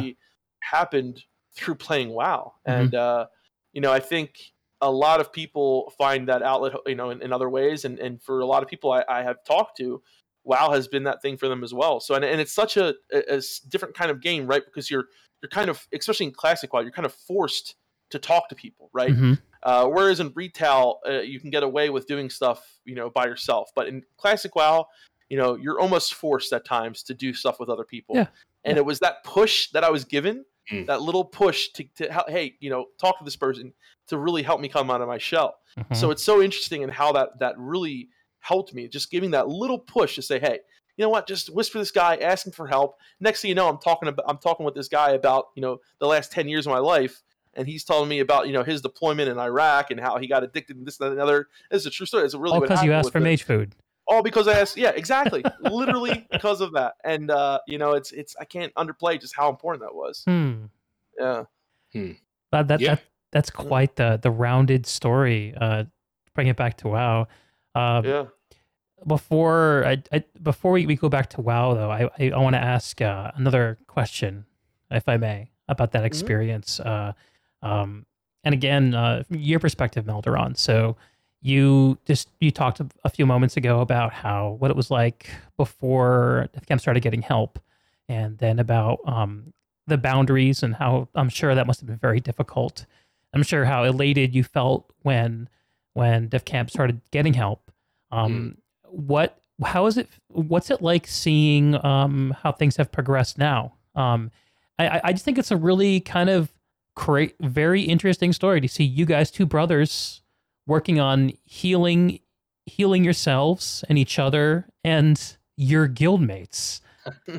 There's it's it's it's it's a headline that that writes itself. I feel like. Um, Mm. wh- what's your perspective on how um where things have ended up with uh, with Def Camp. I mean, to be honest, it's he's he's really broken a lot of odds. I mean, like I there's not many people that could say they got clean, they were able to work in that field and help people who are trying to get clean. Um, you know, I, I, I what else can you say? I mean, what else can you say? I mean, like it, it's Mhm. I hate I hate to use the word miracle because I don't think it's I don't know, but it really kind of is. I mean, like you, the odds of someone getting clean is low, and staying low? clean for as long as he did is low. What's it? What's it like? Five percent, something like that. It's very low. For, Yikes. for, for, as long, for as long as you've been clean. Yeah. Yeah. So You you know, you, uh, started using Def Camp at the age of you said it was like twelve or thirteen, 13 was when I started my first opiate use. Yeah. and you said you've been clean for six years. I'm not trying to put an age on you, but how how Mm. long were you using for? Uh, off and on about 15 years. Okay, Yeah. M- more than half your life at that point. Yeah. Yeah. Yeah. Yeah. That does sound pretty amazing. Uh, I mean, we're still brothers. We still get each other's throats, right? Like, I'm not saying it's like, perfect. that's what but- brothers do. Let's be honest. I got Exactly, one too. I know what you mean. But to be able to uh, reconcile things with him and know that you know he's still going to be there for me, and and uh, I mean, like we're not just brothers; we're best friends as well. Yeah. Like, it's you know what Yeah. I mean. Well, like my the relationship I have with my brother is very, I know, like I didn't really have my dad there growing up. I had my big brother. You know what I mean? And I didn't really have. Uh, my mom was working like two, three jobs. I had my brother. Like you know, Yeah. it's it's Yeah. it's almost like it's hard to it's hard to describe, but uh, like we do everything together. We do, and uh, I mean it's it's awesome. It is. Yeah, you know, Mm. part of the part of the really shitty thing about being an analy- analytically minded person is I, to be honest, I was preparing for the opposite. Mm. Uh, so, because you know, I looked, I looked at what was happening, and I, and I, I did research myself, and you know, it's like odds are they're going to wind up in jail or dead, back and forth from rehab their whole life. You know, all these things, and I'm just Uh, like, yeah, and I was very close. I, I mean, there were, there was a reason for him because I, there was a point where I was, you know, basically waking up and hoping that I was going to overdose. Like there was a, you know, a long time that that was my reality, and and you know, they were basically having to, you know, get ready for that reality because it was it was going to come. I, uh, I I was in the hospital for months because I had gotten an infection in my leg. Um, I, which I was like basically hours away from basically going septic and, and dying from Holy that shit! uh yeah um and you know just so many other things i had i was in a psych ward for almost a month where i was in uh, a drug induced psychosis and they thought i was never going to come out of that Holy crap! What- yeah so um, What's you know, drug induced they- psychosis? What does that mean? basically i lost my mind uh, I, I didn't know what reality was i thought i was in a coma or i was dead and i was constantly uh, just i was i was literally you know almost like stuck in a trip where you don't know i, I didn't know what Uh-huh. reality was i Uh-huh. thought i was seeing people i was having conversations with people that weren't there i was trying to you know kill people i was trying to jump out of windows i was Holy basically shit! strapped down to a bed 24 7 for This is all because he he took uh, you know a combination cocktail of different. It was this wasn't Yeah. even opioids that caused this, correct? This well, I was on opiates, but it was I, I- at one point I was you know basically a trash can. I was taking everything that I could get my hands on, and I had Yeah. taken uh, some synthetic uh, marijuana. I had taken almost uh, a very large amount of benzos, probably about forty to fifty pills or uh, in a day, and uh, all these different other drugs that I was on, which led to me going into the psychosis that um, basically lasted even when I was out of the the the, the psych ward, I still wasn't sure what reality was, and uh, I it How did it come back to you? Was it like a gradual thing, or did it just snap very in gradual, one day? very gradual. Yeah, no, it was gradual because towards the end of my stay at the psych ward, I was just playing along with what I thought I needed to do to get out. Playing the Um, part. I s- yeah. I still thought that I was you know somewhere else. Um, Although being able to pass eventually- as not crazy is is you know perhaps a, a, an indicator that there's something not crazy underneath. yeah. yeah yeah exactly exactly yeah, i think my reality did start to come back to me very slowly though but um losing your losing my mind that that for me was probably the most traumatic experience especially during my uh, addiction because there were times where i thought that i was like it's hard to describe right because i i thought that everyone in my family was dead and their skin was hanging from my walls i thought that uh, I had killed someone. I thought that they were coming in to torture me. I thought that all these things were happening just as real as me talking to you right now. Like it, Wow. it's so hard to describe to what psychosis is because people think that oh, you know, some part of you must know that it's not real, but literally every part of me believed what was happening is as real as what's happening right Mhm. now, and that's how scary it is. And it, Is that and it's scary for you that- too, Def Camps, on the sidelines? For I me- mean, sorry, Melderon. oh, oh, yeah. Melderon. Oh yeah, so when I went and visited him at this uh, mental institution or whatever it was, um, I remember walking up to him and giving him something, and he just like looked through me, and I'm just like, I, I, I- I don't know. It's really hard to explain. Like I've never before that point, I've never seen someone totally out of touch with reality in my Mhm. life. Like never, never seen that before, right? Imagine going up to your loved one, your wife, and saying like, you know, hey, honey, how you doing? And she's like, who are you? Like that's like like Mhm. out of the blue, right? And and you're just like, it was it was hard. It's it was very, very hard.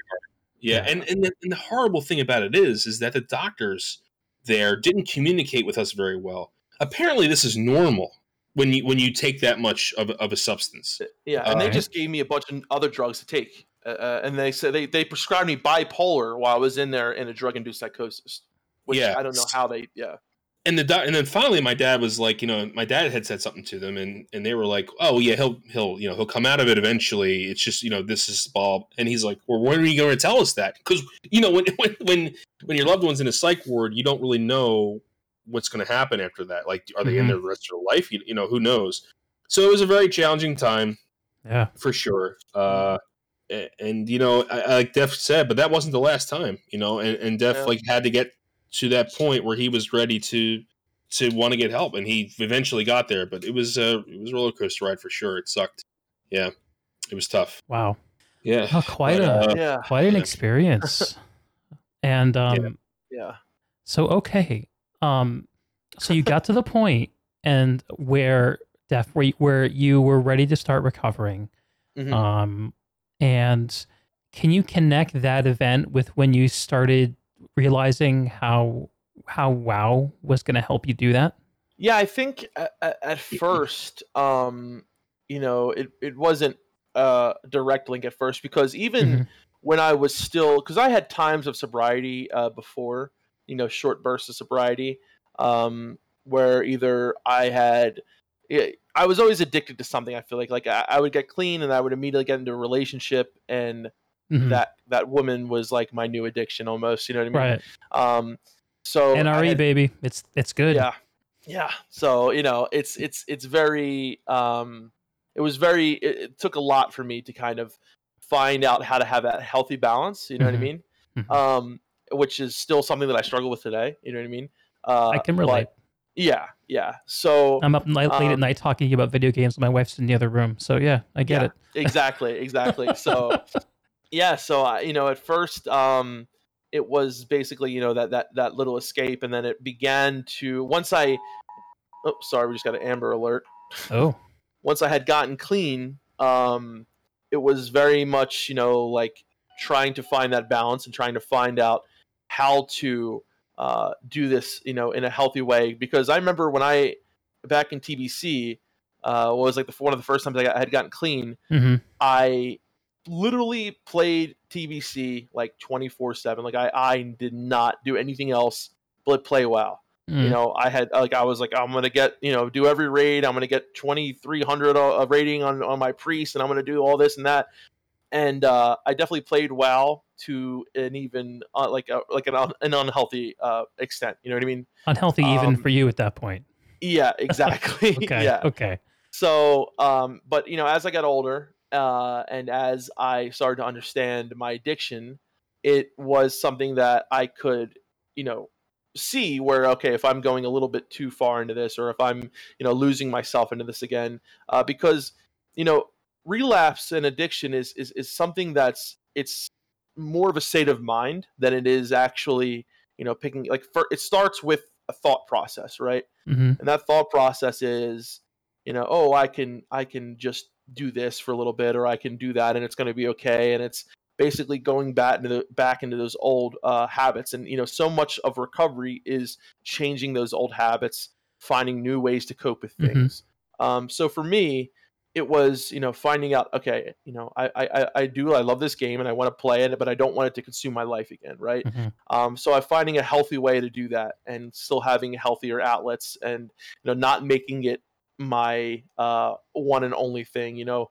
Something that's great with content creation is it allows me to still have that game but do it in a healthy way where i'm you know being constructive i'm being um, you know either whether i'm streaming i'm you know maybe you know making money or doing whatever you're still being constructive and you're doing something that is you know bettering yourself you know and having those uh those those goals and you know something for me was important is to have those goals right you know i wanted to go back to school and get my crs i wanted to um, you know get confident enough to be able to stream and and uh, you know gaining that confidence and doing those things was was definitely uh, easier to do when I started to play WoW in a way where I was you know comfortable to talk to people, but also still have you know my reality where I was you know I built a relationship again with my mom and my brother. I never really had a relationship, a normal relationship with my mom and my brother. I never really talked to them like really talked to them. You know what I mean? Uh, so Yeah, you had a lot building of those catching up to do. I relationships bet. yeah, I had a lot of catching up to do, man.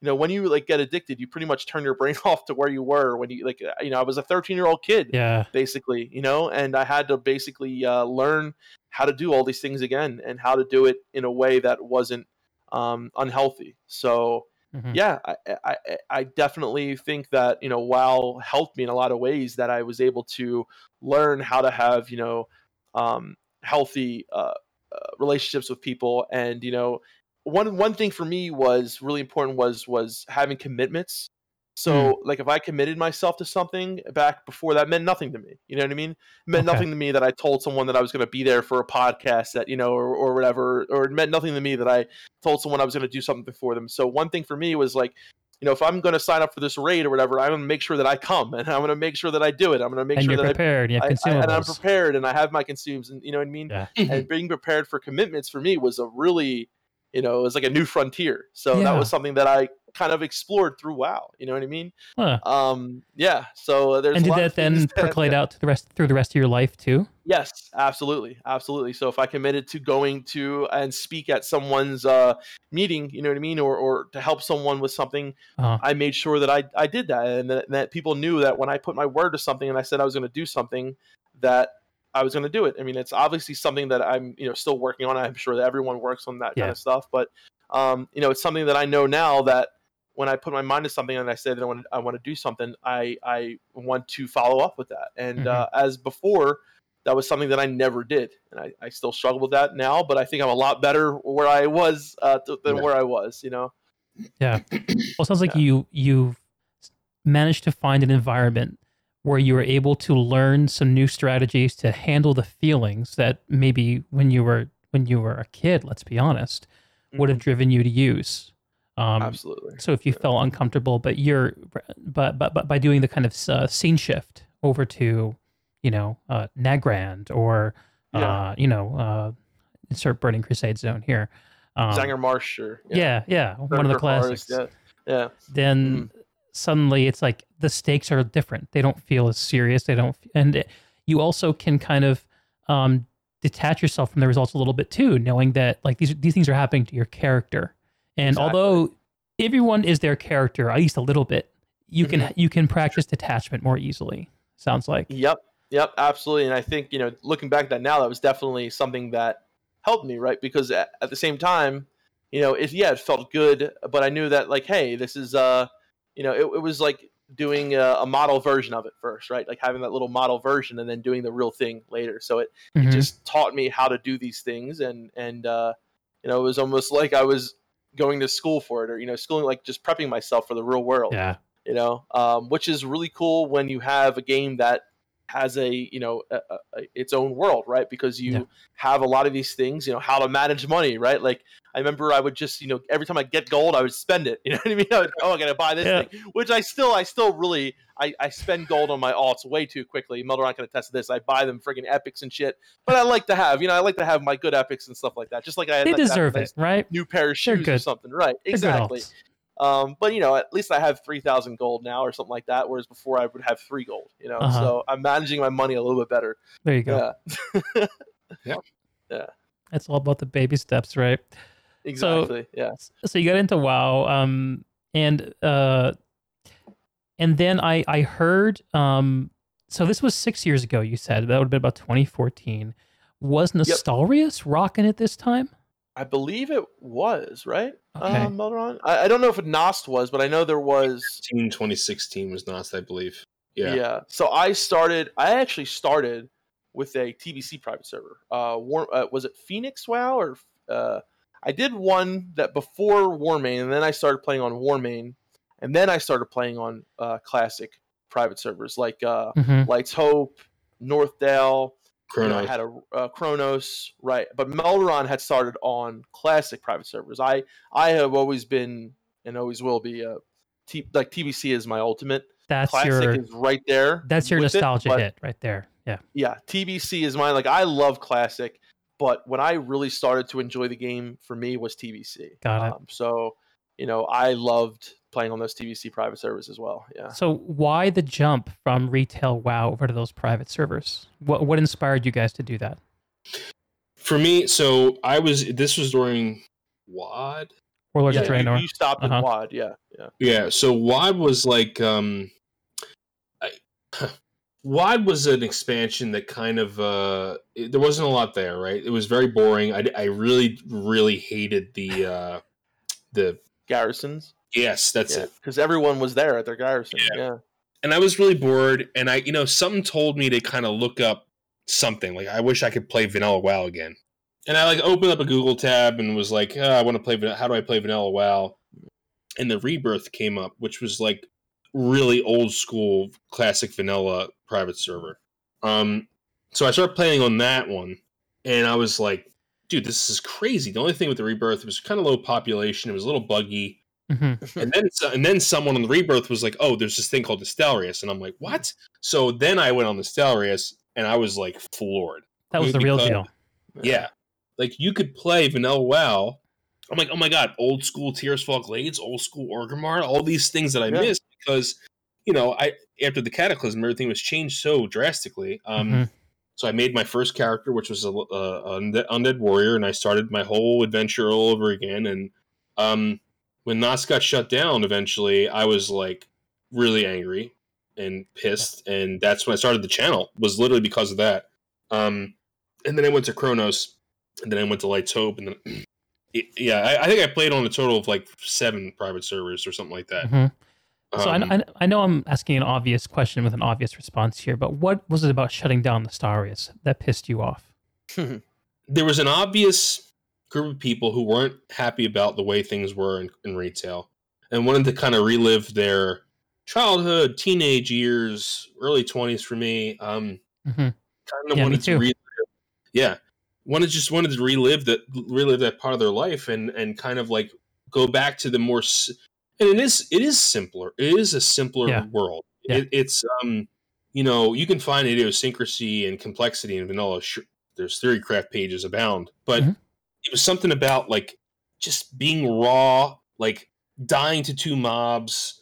You know, finding a blue or finding a blue was like life changing. Yeah. Finding a green was huge. All these things where, and the fact that Blizzard was like, "Nah, f you, you got to play retail, or, or or you can't." Like, you know, this is this is Mhm. illegal, which it was. It was it's intellectual property stolen essentially, you know. But you know the, the fact that it was on a it was a it was a French server or whatever, like a maximum of ten thousand people were playing on it. Like, come on, Blizz, you know. Mhm. And that's It what was really a small thing. off. Yeah. yeah. But if it wasn't for Blizzard shutting Nost down, I don't know if we'd be where we are today. That's true. So Right. So what what BlizzCon was it where J. Allen Brack said you think you do but you don't? Was that 2017? Believe that was in Um, Mists, wasn't it? Let me see if I can find uh I believe that was in Mop, Actually- if I'm not mistaken. Mop or WoD. uh I'll- I'll- They it- it- announced they announced Classic in 2018, Mhm. I believe, and I think right. the you think you do but you don't was the year before that. I think it was two years before. And maybe maybe, maybe you're right. Yeah. No, I, I, I, you guys probably got it better than I do. And w- when was Nost shut down? So a video on YouTube was actually uploaded in 2016. Okay, So it might, yeah, I think the it, so if this if it, it so the YouTube published date was 2016. So I'm guessing it was a BlizzCon. That's WoD. That's around WoD time. Yeah. okay, okay. And um, what was your feeling at the time about about that getting shut down and hearing things like you think you do but you don't?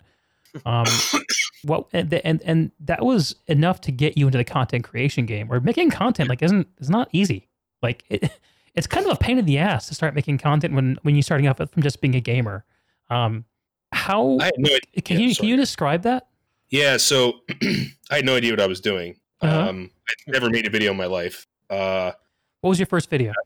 it was a. it was literally Blade, right? And uh, yeah, it was literally me explaining like the most basic things about but like Yeah. there are four there are four races on each faction here they are blah blah but then it, it became a series of videos it was actually like 10 series 10 videos long each an Uh-huh. hour going over like a simple guide to how to how do you start playing classic wow. Okay, um it's kind of evangelizing it. Yeah basically like this is what you need to do. This is what this is what a hitbox is. Uh you know all, all these things um and that's basically what i started. I, I i was i researched how to do it and i found like this is the time of you know dodgy kebab uh um orkbit Orkbit, hamster yeah. wheel Alexensual like the original Alexensual um like you know all all these these are the these are the only guys in, in the game right these this was like by the private server people Very niche at the time. yeah, yeah, Yeah. and I and I watched their videos and I was like, okay, how do how do you like the first step was how do I capture what's on my screen? Uh huh. You know, like how do I do that? So I found OBS, which is free. Um, Mhm. back then OBS was just OBS. There wasn't OBS Streamlabs. It was just OBS, Yeah, yeah. yeah.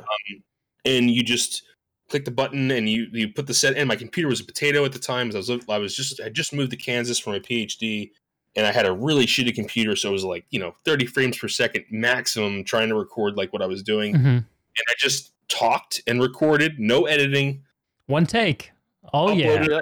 Yeah, Mhm. you hear me going, um, uh, sniffling, you know, everything. Yeah. right? um. Yeah, yeah. and that was it. Like, and but but it got views, not a lot of views, but it Yeah. got views. People watched it, and I was like, holy shit, people watched what I what I put up. Yeah. And it was a niche community of private server people that were like, "Oh man, this is private server people." Like, "Hey, Vanilla well, let's you know, let's keep playing." And that's what invigorated me to keep going was that the fact that people were watching it.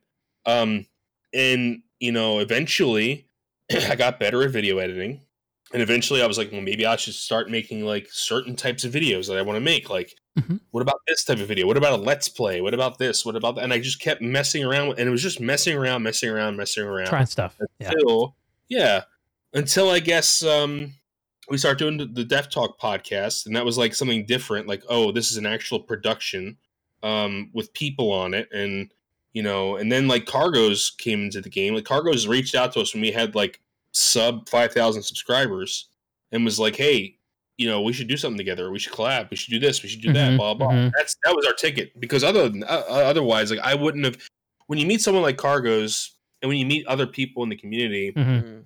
not only does it make you feel like wow this is this is awesome but it also makes you up your yeah. game up Yeah. Yes. because so Kargoz now I have, hustles. he yeah. does Oh yeah. Yeah. but he also shows you how to hustle right Yeah. he's like this is how you improve this part of your this is how you improve this He's a community guy. yeah and if it wasn't for that you know even like even like way back in the day Esfand would showed showed me how to uh showed me how to like edit things on streamlabs obs so they would like be like shrunk and i can Yeah. have Yeah. panels and all Yeah. these things like right. these guys who are big now you know Back like when Esfand was like only doing like uh, private server stuff. Yeah. Baby yeah this this is how we met all these guys Yeah. back then Yeah. yeah and it wasn't for those guys even Alexensual i know i know he's you know out there but he he Watch helped us a lot. Yeah. he- Yeah. What's the story with Alexensual? That's I don't actually know the net, that name. He's just very outspoken. he was one of the Uh, original four like private server dudes Yeah. got it. um Well, there's a lot more to Alex than that, I guess. Yeah. what, what i'm well, i was going to keep going but like Okay. he was one of yeah. the private server dudes um alex is like It's like a bear in a little cage. he's very opinionated and he tends to polarize his audiences Okay. He's very outspoken he's very he's a showman a little bit as well hmm but but he did watch our videos on his on his streams and Mhm. promoted them. Yeah. and promoted us and said Hmm. these are good videos and i i can't deny that that, that helped us huge I you think know Yep. overnight we got like three thousand subs or something like that. Yeah, Wow. Yeah. yeah. It's a big, big Yeah. signal boost. Yeah. His channel doesn't really exist anymore, but but it did for a very long time. Yeah. Mhm. Okay, But we were we were very much like there were a big community time- game. Sounds like. Yeah. Yeah. But during that time, there were kind of like, uh, I mean, there still are, right? Like um, uh, clicks, you know what I mean? And certain clicks didn't really mix with certain clicks. And we wanted Uh-huh. to be like anti click. We wanted to just talk Yeah. to everybody. You know what I mean? Yeah, yeah, yeah, yeah. Even though some people didn't get along with other people, but you know, it, there, there's a little political stuff sometimes when, when it comes to that. But I feel like a lot of that has kind of gone away now. Um, and it's just everyone's kind of in it. Hopefully, I think I think so at least. in It feels like, together, uh, you know Well, Yeah. the, the, the classic community of creators and everything else is so much more huge. Like exactly. it, it got, it's yeah. been massively legitimized by the introduction Right, of classic. right. Right. yeah. Huge. But um, but yeah, I mean, and and Melderon, at, you know, at first I was playing, uh, I was playing Legion, and um, the only thing that was keeping me in Legion was my guild. You know, I, I hated the fact that I was doing Mythic dungeons and people were doing LFR and getting Titan Forge gear that was the same item level as I was, you know, as mine. I hated the Mm. fact that that you know it, there were so many issues that I hated about Legion. There were so many things about retail that felt wrong, uh, that it didn't felt rewarding enough, that it didn't felt uh, didn't feel, excuse me, uh, like I was really, um, you know. But I did like the challenge of the uh, the raids. I did like the challenge um, as a healer at least, Mhm. uh, but I was not connected with my character. I was not um, really having fun, you know, and, and I was there only there showing up for my guild. And uh, Melderon, you know, said, "Hey, you know, Matt, like, listen, we're, uh, we know there's this Come to know, the wild side." stuff. Yeah, come to the dark side." yeah. Uh, and so I did, and uh, actually, I actually started off with a TBC uh, private server, and I was like, "I'm going to make my own channel. It's going to focus on TBC pre stuff." And then he's like, "Dude, why don't we just merge our channels?" Uh, I was like, "Okay, fine, let's do that." So we Yeah, like, originally, originally, I was like, you should make your own videos. And then Yeah. after a while, we're like, why Yeah. the hell are we have two different channels? This is stupid. Yeah. So then we just put everything on one. Like it was uh, very, very short lived. But it- but event but at some one point there was it was called Melderon TV or Melderon Gaming. It was Yeah, Melderon Gaming, Melderon TV, and then it was Def Camp TV, and then we just said let's just call it Def Camp Melderon TV. So then we yeah, yeah, I don't know. Yeah, and then we just merged our very few videos that Def had, and we just kind of Yeah. and then we start Yeah. building it. We start building out from there. Like mm-hmm. yeah. but it was fun. I mean, content creation's uh, a lot of fun. I wish I had more time to do more. I look at these guys that I mean, Willie he pumps videos out every Mhm. week, sometimes multiple per week. hmm Mad season as well, Kargoz. It's just like there's so many other things that I have to do with work and with And honestly running guild guild. Yeah, just Yeah. I don't know. It, but it, it was never supposed to be content creation was never supposed to be a job for me. It's always always supposed to be a hobby, Uh-huh. and okay. that's what I want to keep it. I want to keep it a hobby because I feel like when it's your job, you start to resent things, and I don't want to resent Mm. my hobby. I don't want to res. I don't think that's true for You don't want to make your I- passion a job. yeah, it. because I don't want I don't want to have to like sit there and be like I have to do this today or I won't won't be able to eat or, or pay my rent. Like no, I I can't. Yeah. So Interesting. yeah. I, I was Yeah. talking to Kargoz about this. I interviewed him like a month ago or so about uh, you know yeah, he was telling the, yeah. about the tension of um how you know for me I'm I'm in baby stage of all this stuff. I've only been streaming this year. I've only been doing the podcast for this year. Still a very small audience, but like and, and I have a 9 to 5. This is not not my my my highest priority, but I love this. It's so fun. I I can't stop doing it. Um and I have these moments of fantasizing about just doing this Me too, and- dude. the idea of replacing my my job, which is a good job, with Yeah. with this, it seems pretty impossible. And I, I, said- I shared that content with Kargoz, and he's like, "Screw it, you can do it. Yeah. you, you, you, you can do it. Here's some ideas." Which Mhm. sounds like is what you guys experienced with him too. If you Yeah, ever want to be talked into anything, just have, yeah, yeah, yeah, Because yeah, yeah, he will make anything sound like yeah. the best idea, and that's good. That's the, that's great. He's a great. Uh-huh. Po- that's a positive uh, force to have. yeah, hmm very motivational. He's a yeah. real activator. I feel like Yes, yeah. Oh yeah, he he is. is. Yeah, yeah. He is. he's a good Um, blood. but uh, yeah, I you know it's it's one of those things like I, it's like everything in life. If you want it, you got to just you got to go for it and You put gotta it. go for it, man. You gotta, you gotta. And- Life is too short. Yeah, and for me, it's like I could I could go all, all all out beast mode and start like producing stuff every day. Mhm. But I just feel I know me, and I would I I would get to a point where I'd be like I, I would get burned out, and I just Mhm. feel like hey, I'd rather have that nine to five have this as an additional source of inspiration, not just income, but like inspiration and, and creativity. You know, Yeah. the good thing is there's two of us, right? And and Right. you know, I had taken a little break, uh, break from streaming, but I plan on uh, coming back. And you know, the good thing is that if we both kind of you know Melderon, you know, does the videos and I do the streaming thing, we can kind of you know ha- work together. On can that. divide So and that's conquer. the good. Yeah, Yeah. exactly. That's the good part about there being two of us. Um, and we we actually have a lot of stuff in the works for TBC. I know I'm really passionate about TBC. I know Melderon is. Uh, we both have videos, ideas, and, and things that we're working on um, for TBC. So um, I, I, I am sure there's going to be a big explosion of content uh, from everyone, including Right. ourselves. Um, you know, once TBC is announced, which Mhm. I hope is at this virtual BlizzCon. Yeah, we'll we'll Yeah. see. When's that happening? Is it January? Uh, February? The It's next year, though. right? Yeah, it's next year. Yeah. After things settle down from from Shadowlands and everything. Shadowlands, yeah, Yeah, yeah. Which you know, I'm, I'm still very cautious about. A lot of people were getting really hyped about Shadowlands. I was always sorry, trying February to be cautious about it. February 9th?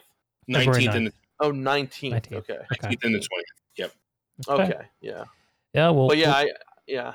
that'll be a moment. Um, and but before before I, I touch on that though, I, I want to ask you, you Def, um, what's your perspective on work life balance for this stuff?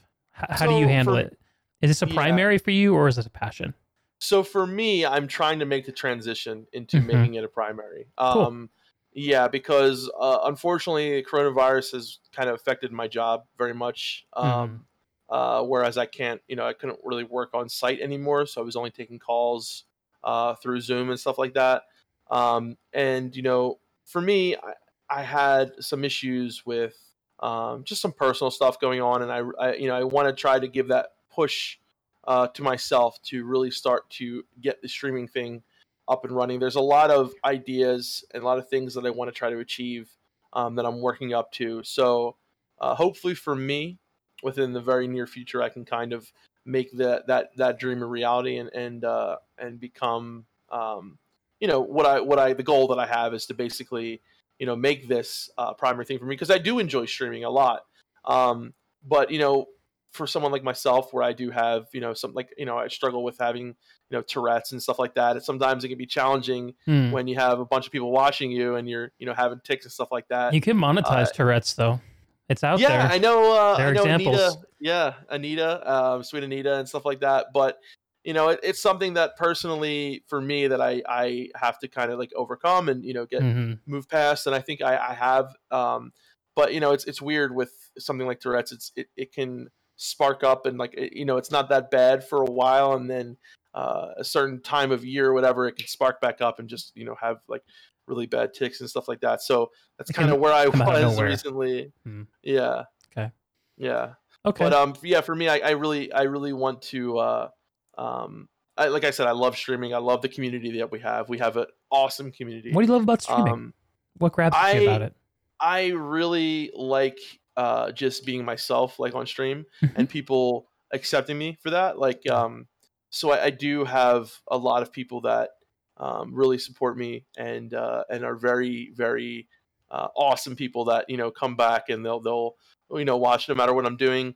I think for me is I want to try and um, make sure that the content that I'm putting, you know, because like it's hard, right? Because I, you know, I was doing the hardcore thing, but I'm also, you know, running a guild, Mhm. and I was trying to find out like where's the balance. What can I do? Um, and, and I, I, you know, I was trying to, you know, it's weird with streaming, right? Because I want you want your content to be, um, to be good, right? You want your content to be uh, exciting. You want your content to be Mhm. um, you know something that people are going to want to show up for over and over again and you know whether you're doing something that you're passionate about or you're doing something that um, you know might not be you know for me sometimes setting up raid and doing all this other stuff it, it might not be what people want to watch right so it's something that you know you try to figure out okay what's something that i like doing so that i'm not just putting on a play right because I, I i don't want to do that i don't want to just Yeah. you know stream whatever i'm doing and then not feeling like good about it you know what i mean Yeah. People So see through it too.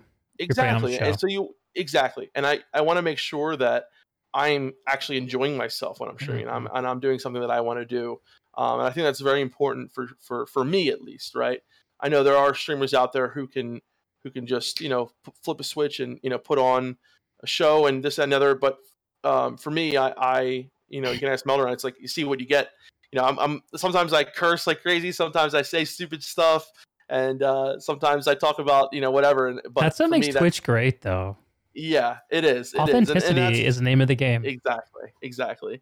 So that's something that I, I really strive for and, and want to uh, continue to do. Mhm. Um, so yeah, I, I uh, I'm really looking forward to you know having some discussions about TBC. That's something that I really want to do um, very soon. Is you know have some TV because before Classic WoW came out, Mhm. I really enjoyed just discussing uh, Classic and just talking about it. And Mhm. uh, there's a lot of things that I'm really passionate about come TBC that I don't that I want to see hopefully happen. And you know, I, I don't want to see a lot of the same issues that we have in Classic now in TBC. You know, when it comes to the uh, the faction balance and things like that. So there's a lot of things. that What do you think the biggest problems are in Classic right now? Mm, Sorry, big okay, question. num- yeah. No, number one. I want to hear from both you guys too. Yeah. Well, number one, one of the biggest things I, I think from day one was the server sizes and the mega server sizes. I think there was a huge issue with um, not having enough servers at first and making those servers too big. I Mhm. think that's why we had layering. I think that's why we have you know so many bots that can hide in servers. Now we have these huge mega servers where you have 99% of uh, Horde versus Alliance. Um, so that plus, I feel like Blizzard isn't taking en- enough of an active role in Classic. I think that there's no Noticed that. reason why I should I should have to uh, report a bot 17 times. You know what I mean? For like 17 different days that I see him, um, or you know, I, there's a lot of things that I feel like they could take a lot more seriously with Mhm. Classic. They just um, laid the gauntlet down team. on on input broadcasting software. Is that what they call it? AKA Yes. multi-boxing. Right. Yeah. Yeah. Is that going to have Yep. an impact on bots? Potentially. Yes, I think so. Yeah.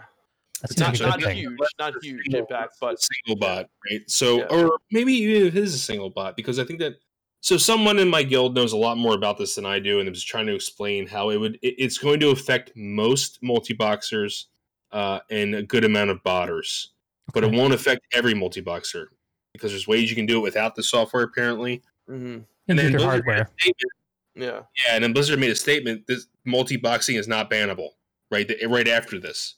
Mm. So it was like we Hmm. banned a specific type of software. Um, here, let I'll, I, can I wonder why they did it then. What do you guys think? I think it, I yeah. Go ahead, Milan. Yeah. I don't. I don't know. I think it's to discourage it. I, I, that's kind of what I'm thinking. Maybe to discourage uh, multi-boxing. I think they should take a little bit of a harder route on it. I think uh, anytime you see five characters, you know, doing the same, like you know, fire blast, you know, multi-boxing in, in the traditional sense, right? Whereas um, you see, you know, five people it, it, doing the same spell over, you know, it, it's it's very easy to you know see when someone's kind of using it to exploit the game, right? um, whether it's you know killing an entire raid or whether it's uh, you know just farming out this entire zone with multi-boxers, uh, farming out you know strat um, Mhm. or I'm sorry Scholomance for like runes and shit like that. Uh, I think there's a really big problem in that in that terms, like where you know you can see that someone by having five accounts is is more powerful than someone that only has one Mhm. it's a pay to win um, you know aspect of the game that I don't think should be allowed at all. So I don't know if they're only doing it to try to discourage it, to try to discourage uh, multi boxers, but I think they should just put a hard hammer down and just not allow. I, I think multiple uh, accounts is okay, like that's fine, but using multiple accounts to um, Simultaneously. you know, simultaneously to make your you know characters uh, you know unkillable, whatever, to Mhm. get a, a, a step up in the game. Uh, I think that should not be allowed. Yeah. So apparently, I'm reading up on it now. Apparently, it was it was more directed towards botting, not multi-boxing. So. Multi-boxing or playing multiple World of Warcraft accounts at once is not a violation of our terms of service. Please note, however, that the use of input broadcasting software may, may result in account penalties. So what they're saying was these changes have not have not made multi-boxing against TOS.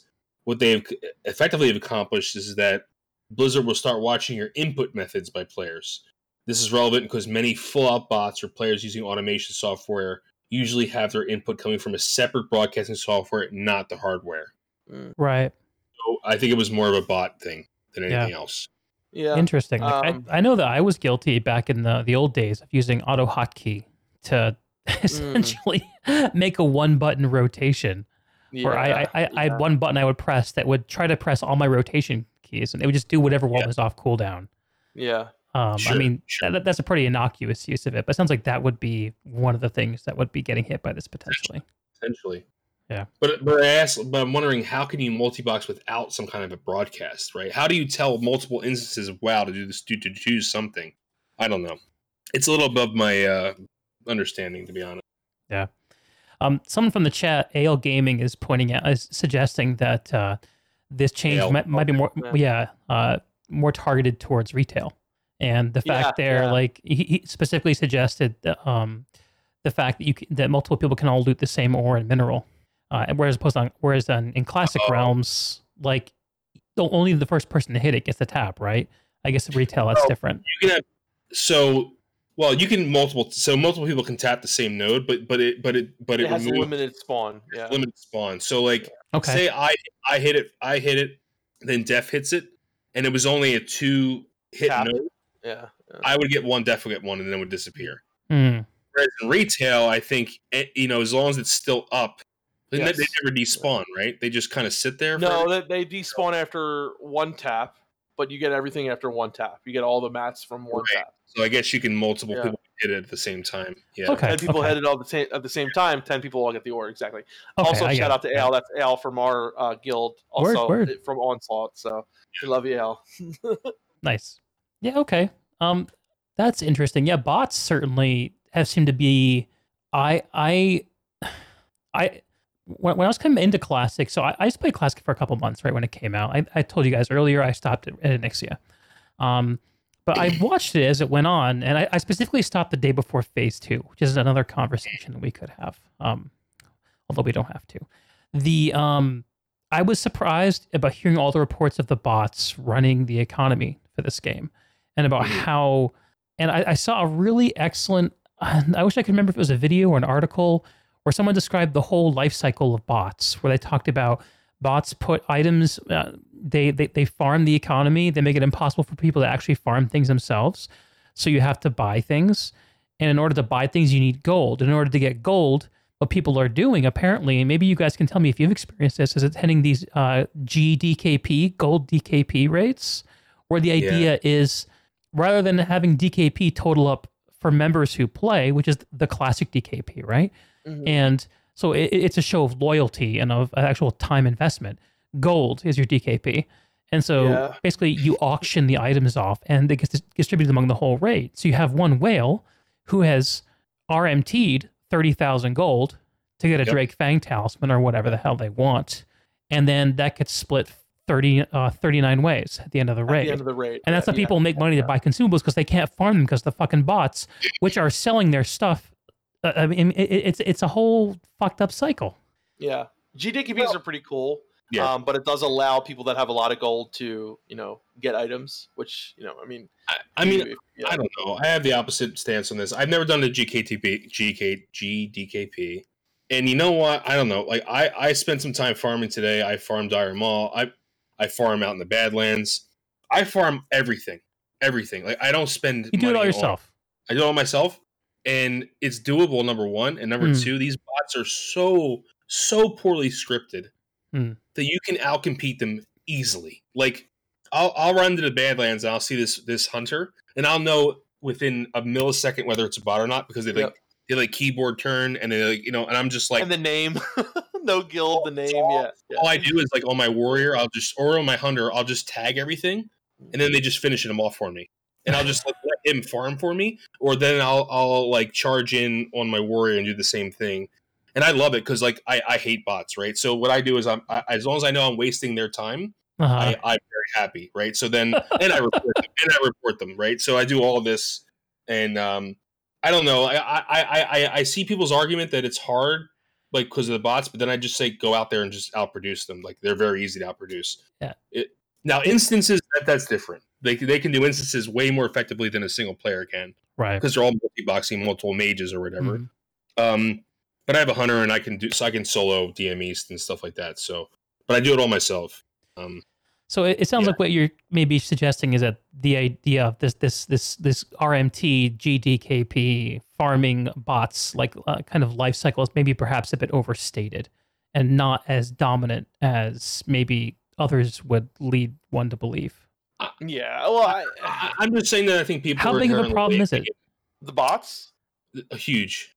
It's huge. Yeah. I mean, How much of the yeah. economy is driven by by AI, and how much of it is driven by people who are playing the game? What's your That's impression? hard to know, but I think, um, especially like Lotuses, like we have bots that can literally just fucking I don't know how they do it, fly in the air to different Lotus spawns. They tell Um, yeah, they teleport. So a lot of the Lotuses, I would say, are from bots. A lot of the you know maybe arcane crystals, a lot of the dark runes, Mhm. uh, anything that's farmed in dungeons. You know what I mean? Like uh, most of them are probably I don't know if most of them are from for But- bots. I see a lot of bots farming in places where there is like a high drop rate for you know certain things like uh, um, Edgemasters. You know what I mean? Uh, so you know a couple of the edgies in the in the in the uh, in the in the auction house could be from bots. Mm. It's hard to to know for sure, but they're everywhere. You you do a slash who Scholo and you just see a list of bots that are in there. Right. Um, Yeah. You know, so yeah. it, it makes things I, I can understand why people hate it because like let's say like uh, uh, uh, righteous swerves right people used to run strat and to farm these things to make real money right but there's so many bots now that that the righteous sword prices has deflated to like five gold a piece Mhm. so I, I see the frustration like i get it right but there are other farms and i guess it's like i, I Things that are wouldn't not good give for up. bots. Yeah, and I, I just would I just wouldn't give up on it. Like find something that does work because I, I just would hate to have to join a DK. I mean, I can't. I mean, I I because I I'm I'm raid locked, so I'm because I only raid on one character, so I can Mhm. never do that. Um, so I'd I mean, rather go yeah. out and farm. You know, the, like the that's- shitty thing about I saw there was a there was a, a mage um uh who did a GD they did a GDKP uh, AQ and a mage just out of spite bought Death Sting which is the dagger from uh, a, uh C'Thun which is like Rogue- the, the rogue dagger, for like yeah. rogues Word. and he just bought it because he had an obscene amount of gold you know what. I mean just to be a dick like Yeah. you know things like that do happen then you like someone in chat said you have people who potentially might buy gold just so they have the gold to go into GD DKPs and buy what they want to buy. hmm Um, but you know, I, like I, I have seen some GDKPs that end up, at, uh, you know, pretty good. People are pretty happy at the end of it. Um, you know, uh, there are just obscenely expensive items though, like onslaught girdle that everyone's trying to get, and people pay, end up paying it, you know, Uber's amount of money for and stuff like that. So Mm-hmm. yeah, it can be, it can get kind of crazy. yeah, it can. Yeah. hundred percent. Yeah. But it's a problem, and, and I think they should they, they they need to do something about it for TBC, or it's going to be worse, uh, or or just as bad, not worse, but just Yeah. as bad. Hopefully, this is one of those things that can help. Yeah, we'll see. Well, um, I want to respect your guys' time. Um, and uh, I, I know you guys have other things to do. Do you want to talk a little bit about what you guys have Sure. go- going on in the world of content and streaming? So tomorrow at twelve forty Eastern time, twelve forty PM, uh, so the afternoon, Ale, who's in the chat, uh, twitch.tv slash Ale Gaming, uh, is going to be covering us doing a five man dungeon speedrun con- competition. Um, and I the person who's running that, let me just make sure I plug the right person here, is um sorry. Uh god, I can't find his name. Anyway, so uh, maybe Al can put it in the chat while we're talking. But so essentially, what it is, it's it's a five man dungeon. It, Mhm. It's it, apparently this is the second time he's ever done it. The Mm. first time there was no class like distinctions. You can have like multiple uh Duranosaur. That's that's the person's Got it. um, you can have multiple the same class. So I think the the class the comp that won was like four warriors and a shaman. Surprise! yeah. yeah. and, um, Uh, It's not it's not kind of fun, you know. Kinda boring. So now yeah. so now this time they're doing only one, One, of each class. yeah. So Good. our comp's going to be uh, warrior, uh, who's Ale, um, Def Camp the priest, myself as a shaman, uh, and uh, Buzz, who's our hunter, and Slumber Party, our rogue. And we're all, we're going to do this at twelve forty. Our goal is to get in there and blow out Diamond Diamond West. You only have to kill two bosses in there, so you have to be kind of know the dungeon and know how to Mhm. bypass certain things. Mhm. Um, and we're going to prep for that. So we actually we copied our we got our characters world buffs. We're going to copy our characters over to the classic PTR, and we're going to actually practice it tonight before we do it. Yeah. So yeah, It is Yeah. so We- we- beautifully we- nerdy. I love it. It's hard Yeah. sometimes. Yeah, we Uh-huh. do. Yeah. Yeah, got to go hard sometimes. Yeah. And are you guys lot of fun. competing against other five man teams? Yes. Yeah. The prize is, uh, I think, what 150 bucks, something like that. Yeah. Yeah. Cool. Yeah. We, we care about we Yeah, care about yeah. the bragging rights more. Yeah, but- we want the bragging rights. Yeah. Yeah, that's Yeah. good stuff. Well, it sounds like a good time. I, I wish you guys luck, and uh, I hope your practice you. goes well. Um, where can folks find you guys um, on the internet? So Melderon with you, YouTube yeah. is Def Camp and Melderon TV. So it's Def Camp, the N percent, and then Melderon TV. Um, you, Twitter is Def underscore Mel TV. Twitch is uh, twitch.tv slash Def Camp. Mhm. I have twitch.tv slash Melderon, but I rarely, rarely ever stream unless it's like something I need to do for something. Um, and that's about it. We also have like a podcast. So if you go to like your favorite podcast provider and type in Def Camp and Melderon, um, you can find uh you can find like our podcast right? We have a podcast. Um so if you go to like spotify and type in def camp melderon our podcast will pop up too which is basically gma which we do with which we do with car, car, Kargoz. Yeah. um any of the longer content we do on our channel that's kind of like an audio uh interview like with Ale, we've done a few or uh yeah that's basically what it is it's gma and anything we do on our own youtube channel we also re- rehost on our podcast that, that's a Word. that's a podcasty type thing, right? Like not a not a guide, but yeah. Right. Got it. Got it. And then, people uh, go find your stuff. Go on. Uh, Classic WoW Live is a uh, is a website that Yes. uh, we have all worked on, and you know mostly uh, uh, Al and Melderon and uh, Navic, Egregious, uh, Kargoz, those guys. Um, it's a, you know has some cool tools. There's a uh, there's a um, uh, a gear planner that you can use. There's Nice. a uh, leveling uh, you know um, uh, guide and stuff like that. So it's a really cool uh, tool as well. Yeah. Yeah, we focus on more high end guides, and we, we not to say we want to be elitist jerks, but we we, we want to focus on kind of the minutia, like a little bit of theory crafting and Mhm. stuff, and something that's a little bit more non basic, something something you wouldn't find on Classic Wowhead, which we try to specialize in stuff like that Mhm. on Classic WoW Live. At least for TBC, we're going to be transitioning to more of that kind of thing. Yeah. Gotcha. Cool. Well, that's awesome. Well, thank you guys both for taking the time to come talk to me. This was really fun. Was Thanks for of- being open and honest about all this stuff. Wow, and health and everything else. Absolutely. And uh, good luck in your competition. Um, and of course, in uh, Naxxramas, Burning Crusade, and things to come. Thank you. Hell we're going to need it for Naxx. Sapphiron's Sapphiron's going to be a B. We're going to yeah. yeah, I can't wait though. It's gonna be fun. yeah, yeah. I wait. I'm ready for a challenge. Yep. All right. Well, have fun, and thanks everyone for listening. Um, I'm I'm Deeg, host of Basement Side Chats. This is the podcast. Uh, Deeg BS on YouTube, Deeg TV on Twitch, and uh, I got a Discord if you want to stay updated and everything. Uh, I'll see you guys around. Thank you. And we'll, we'll love to come back on at some point as well. So Excellent. Absolutely. Look forward to that. Yeah. Have a good one. Keep on and grind. Take care. See you.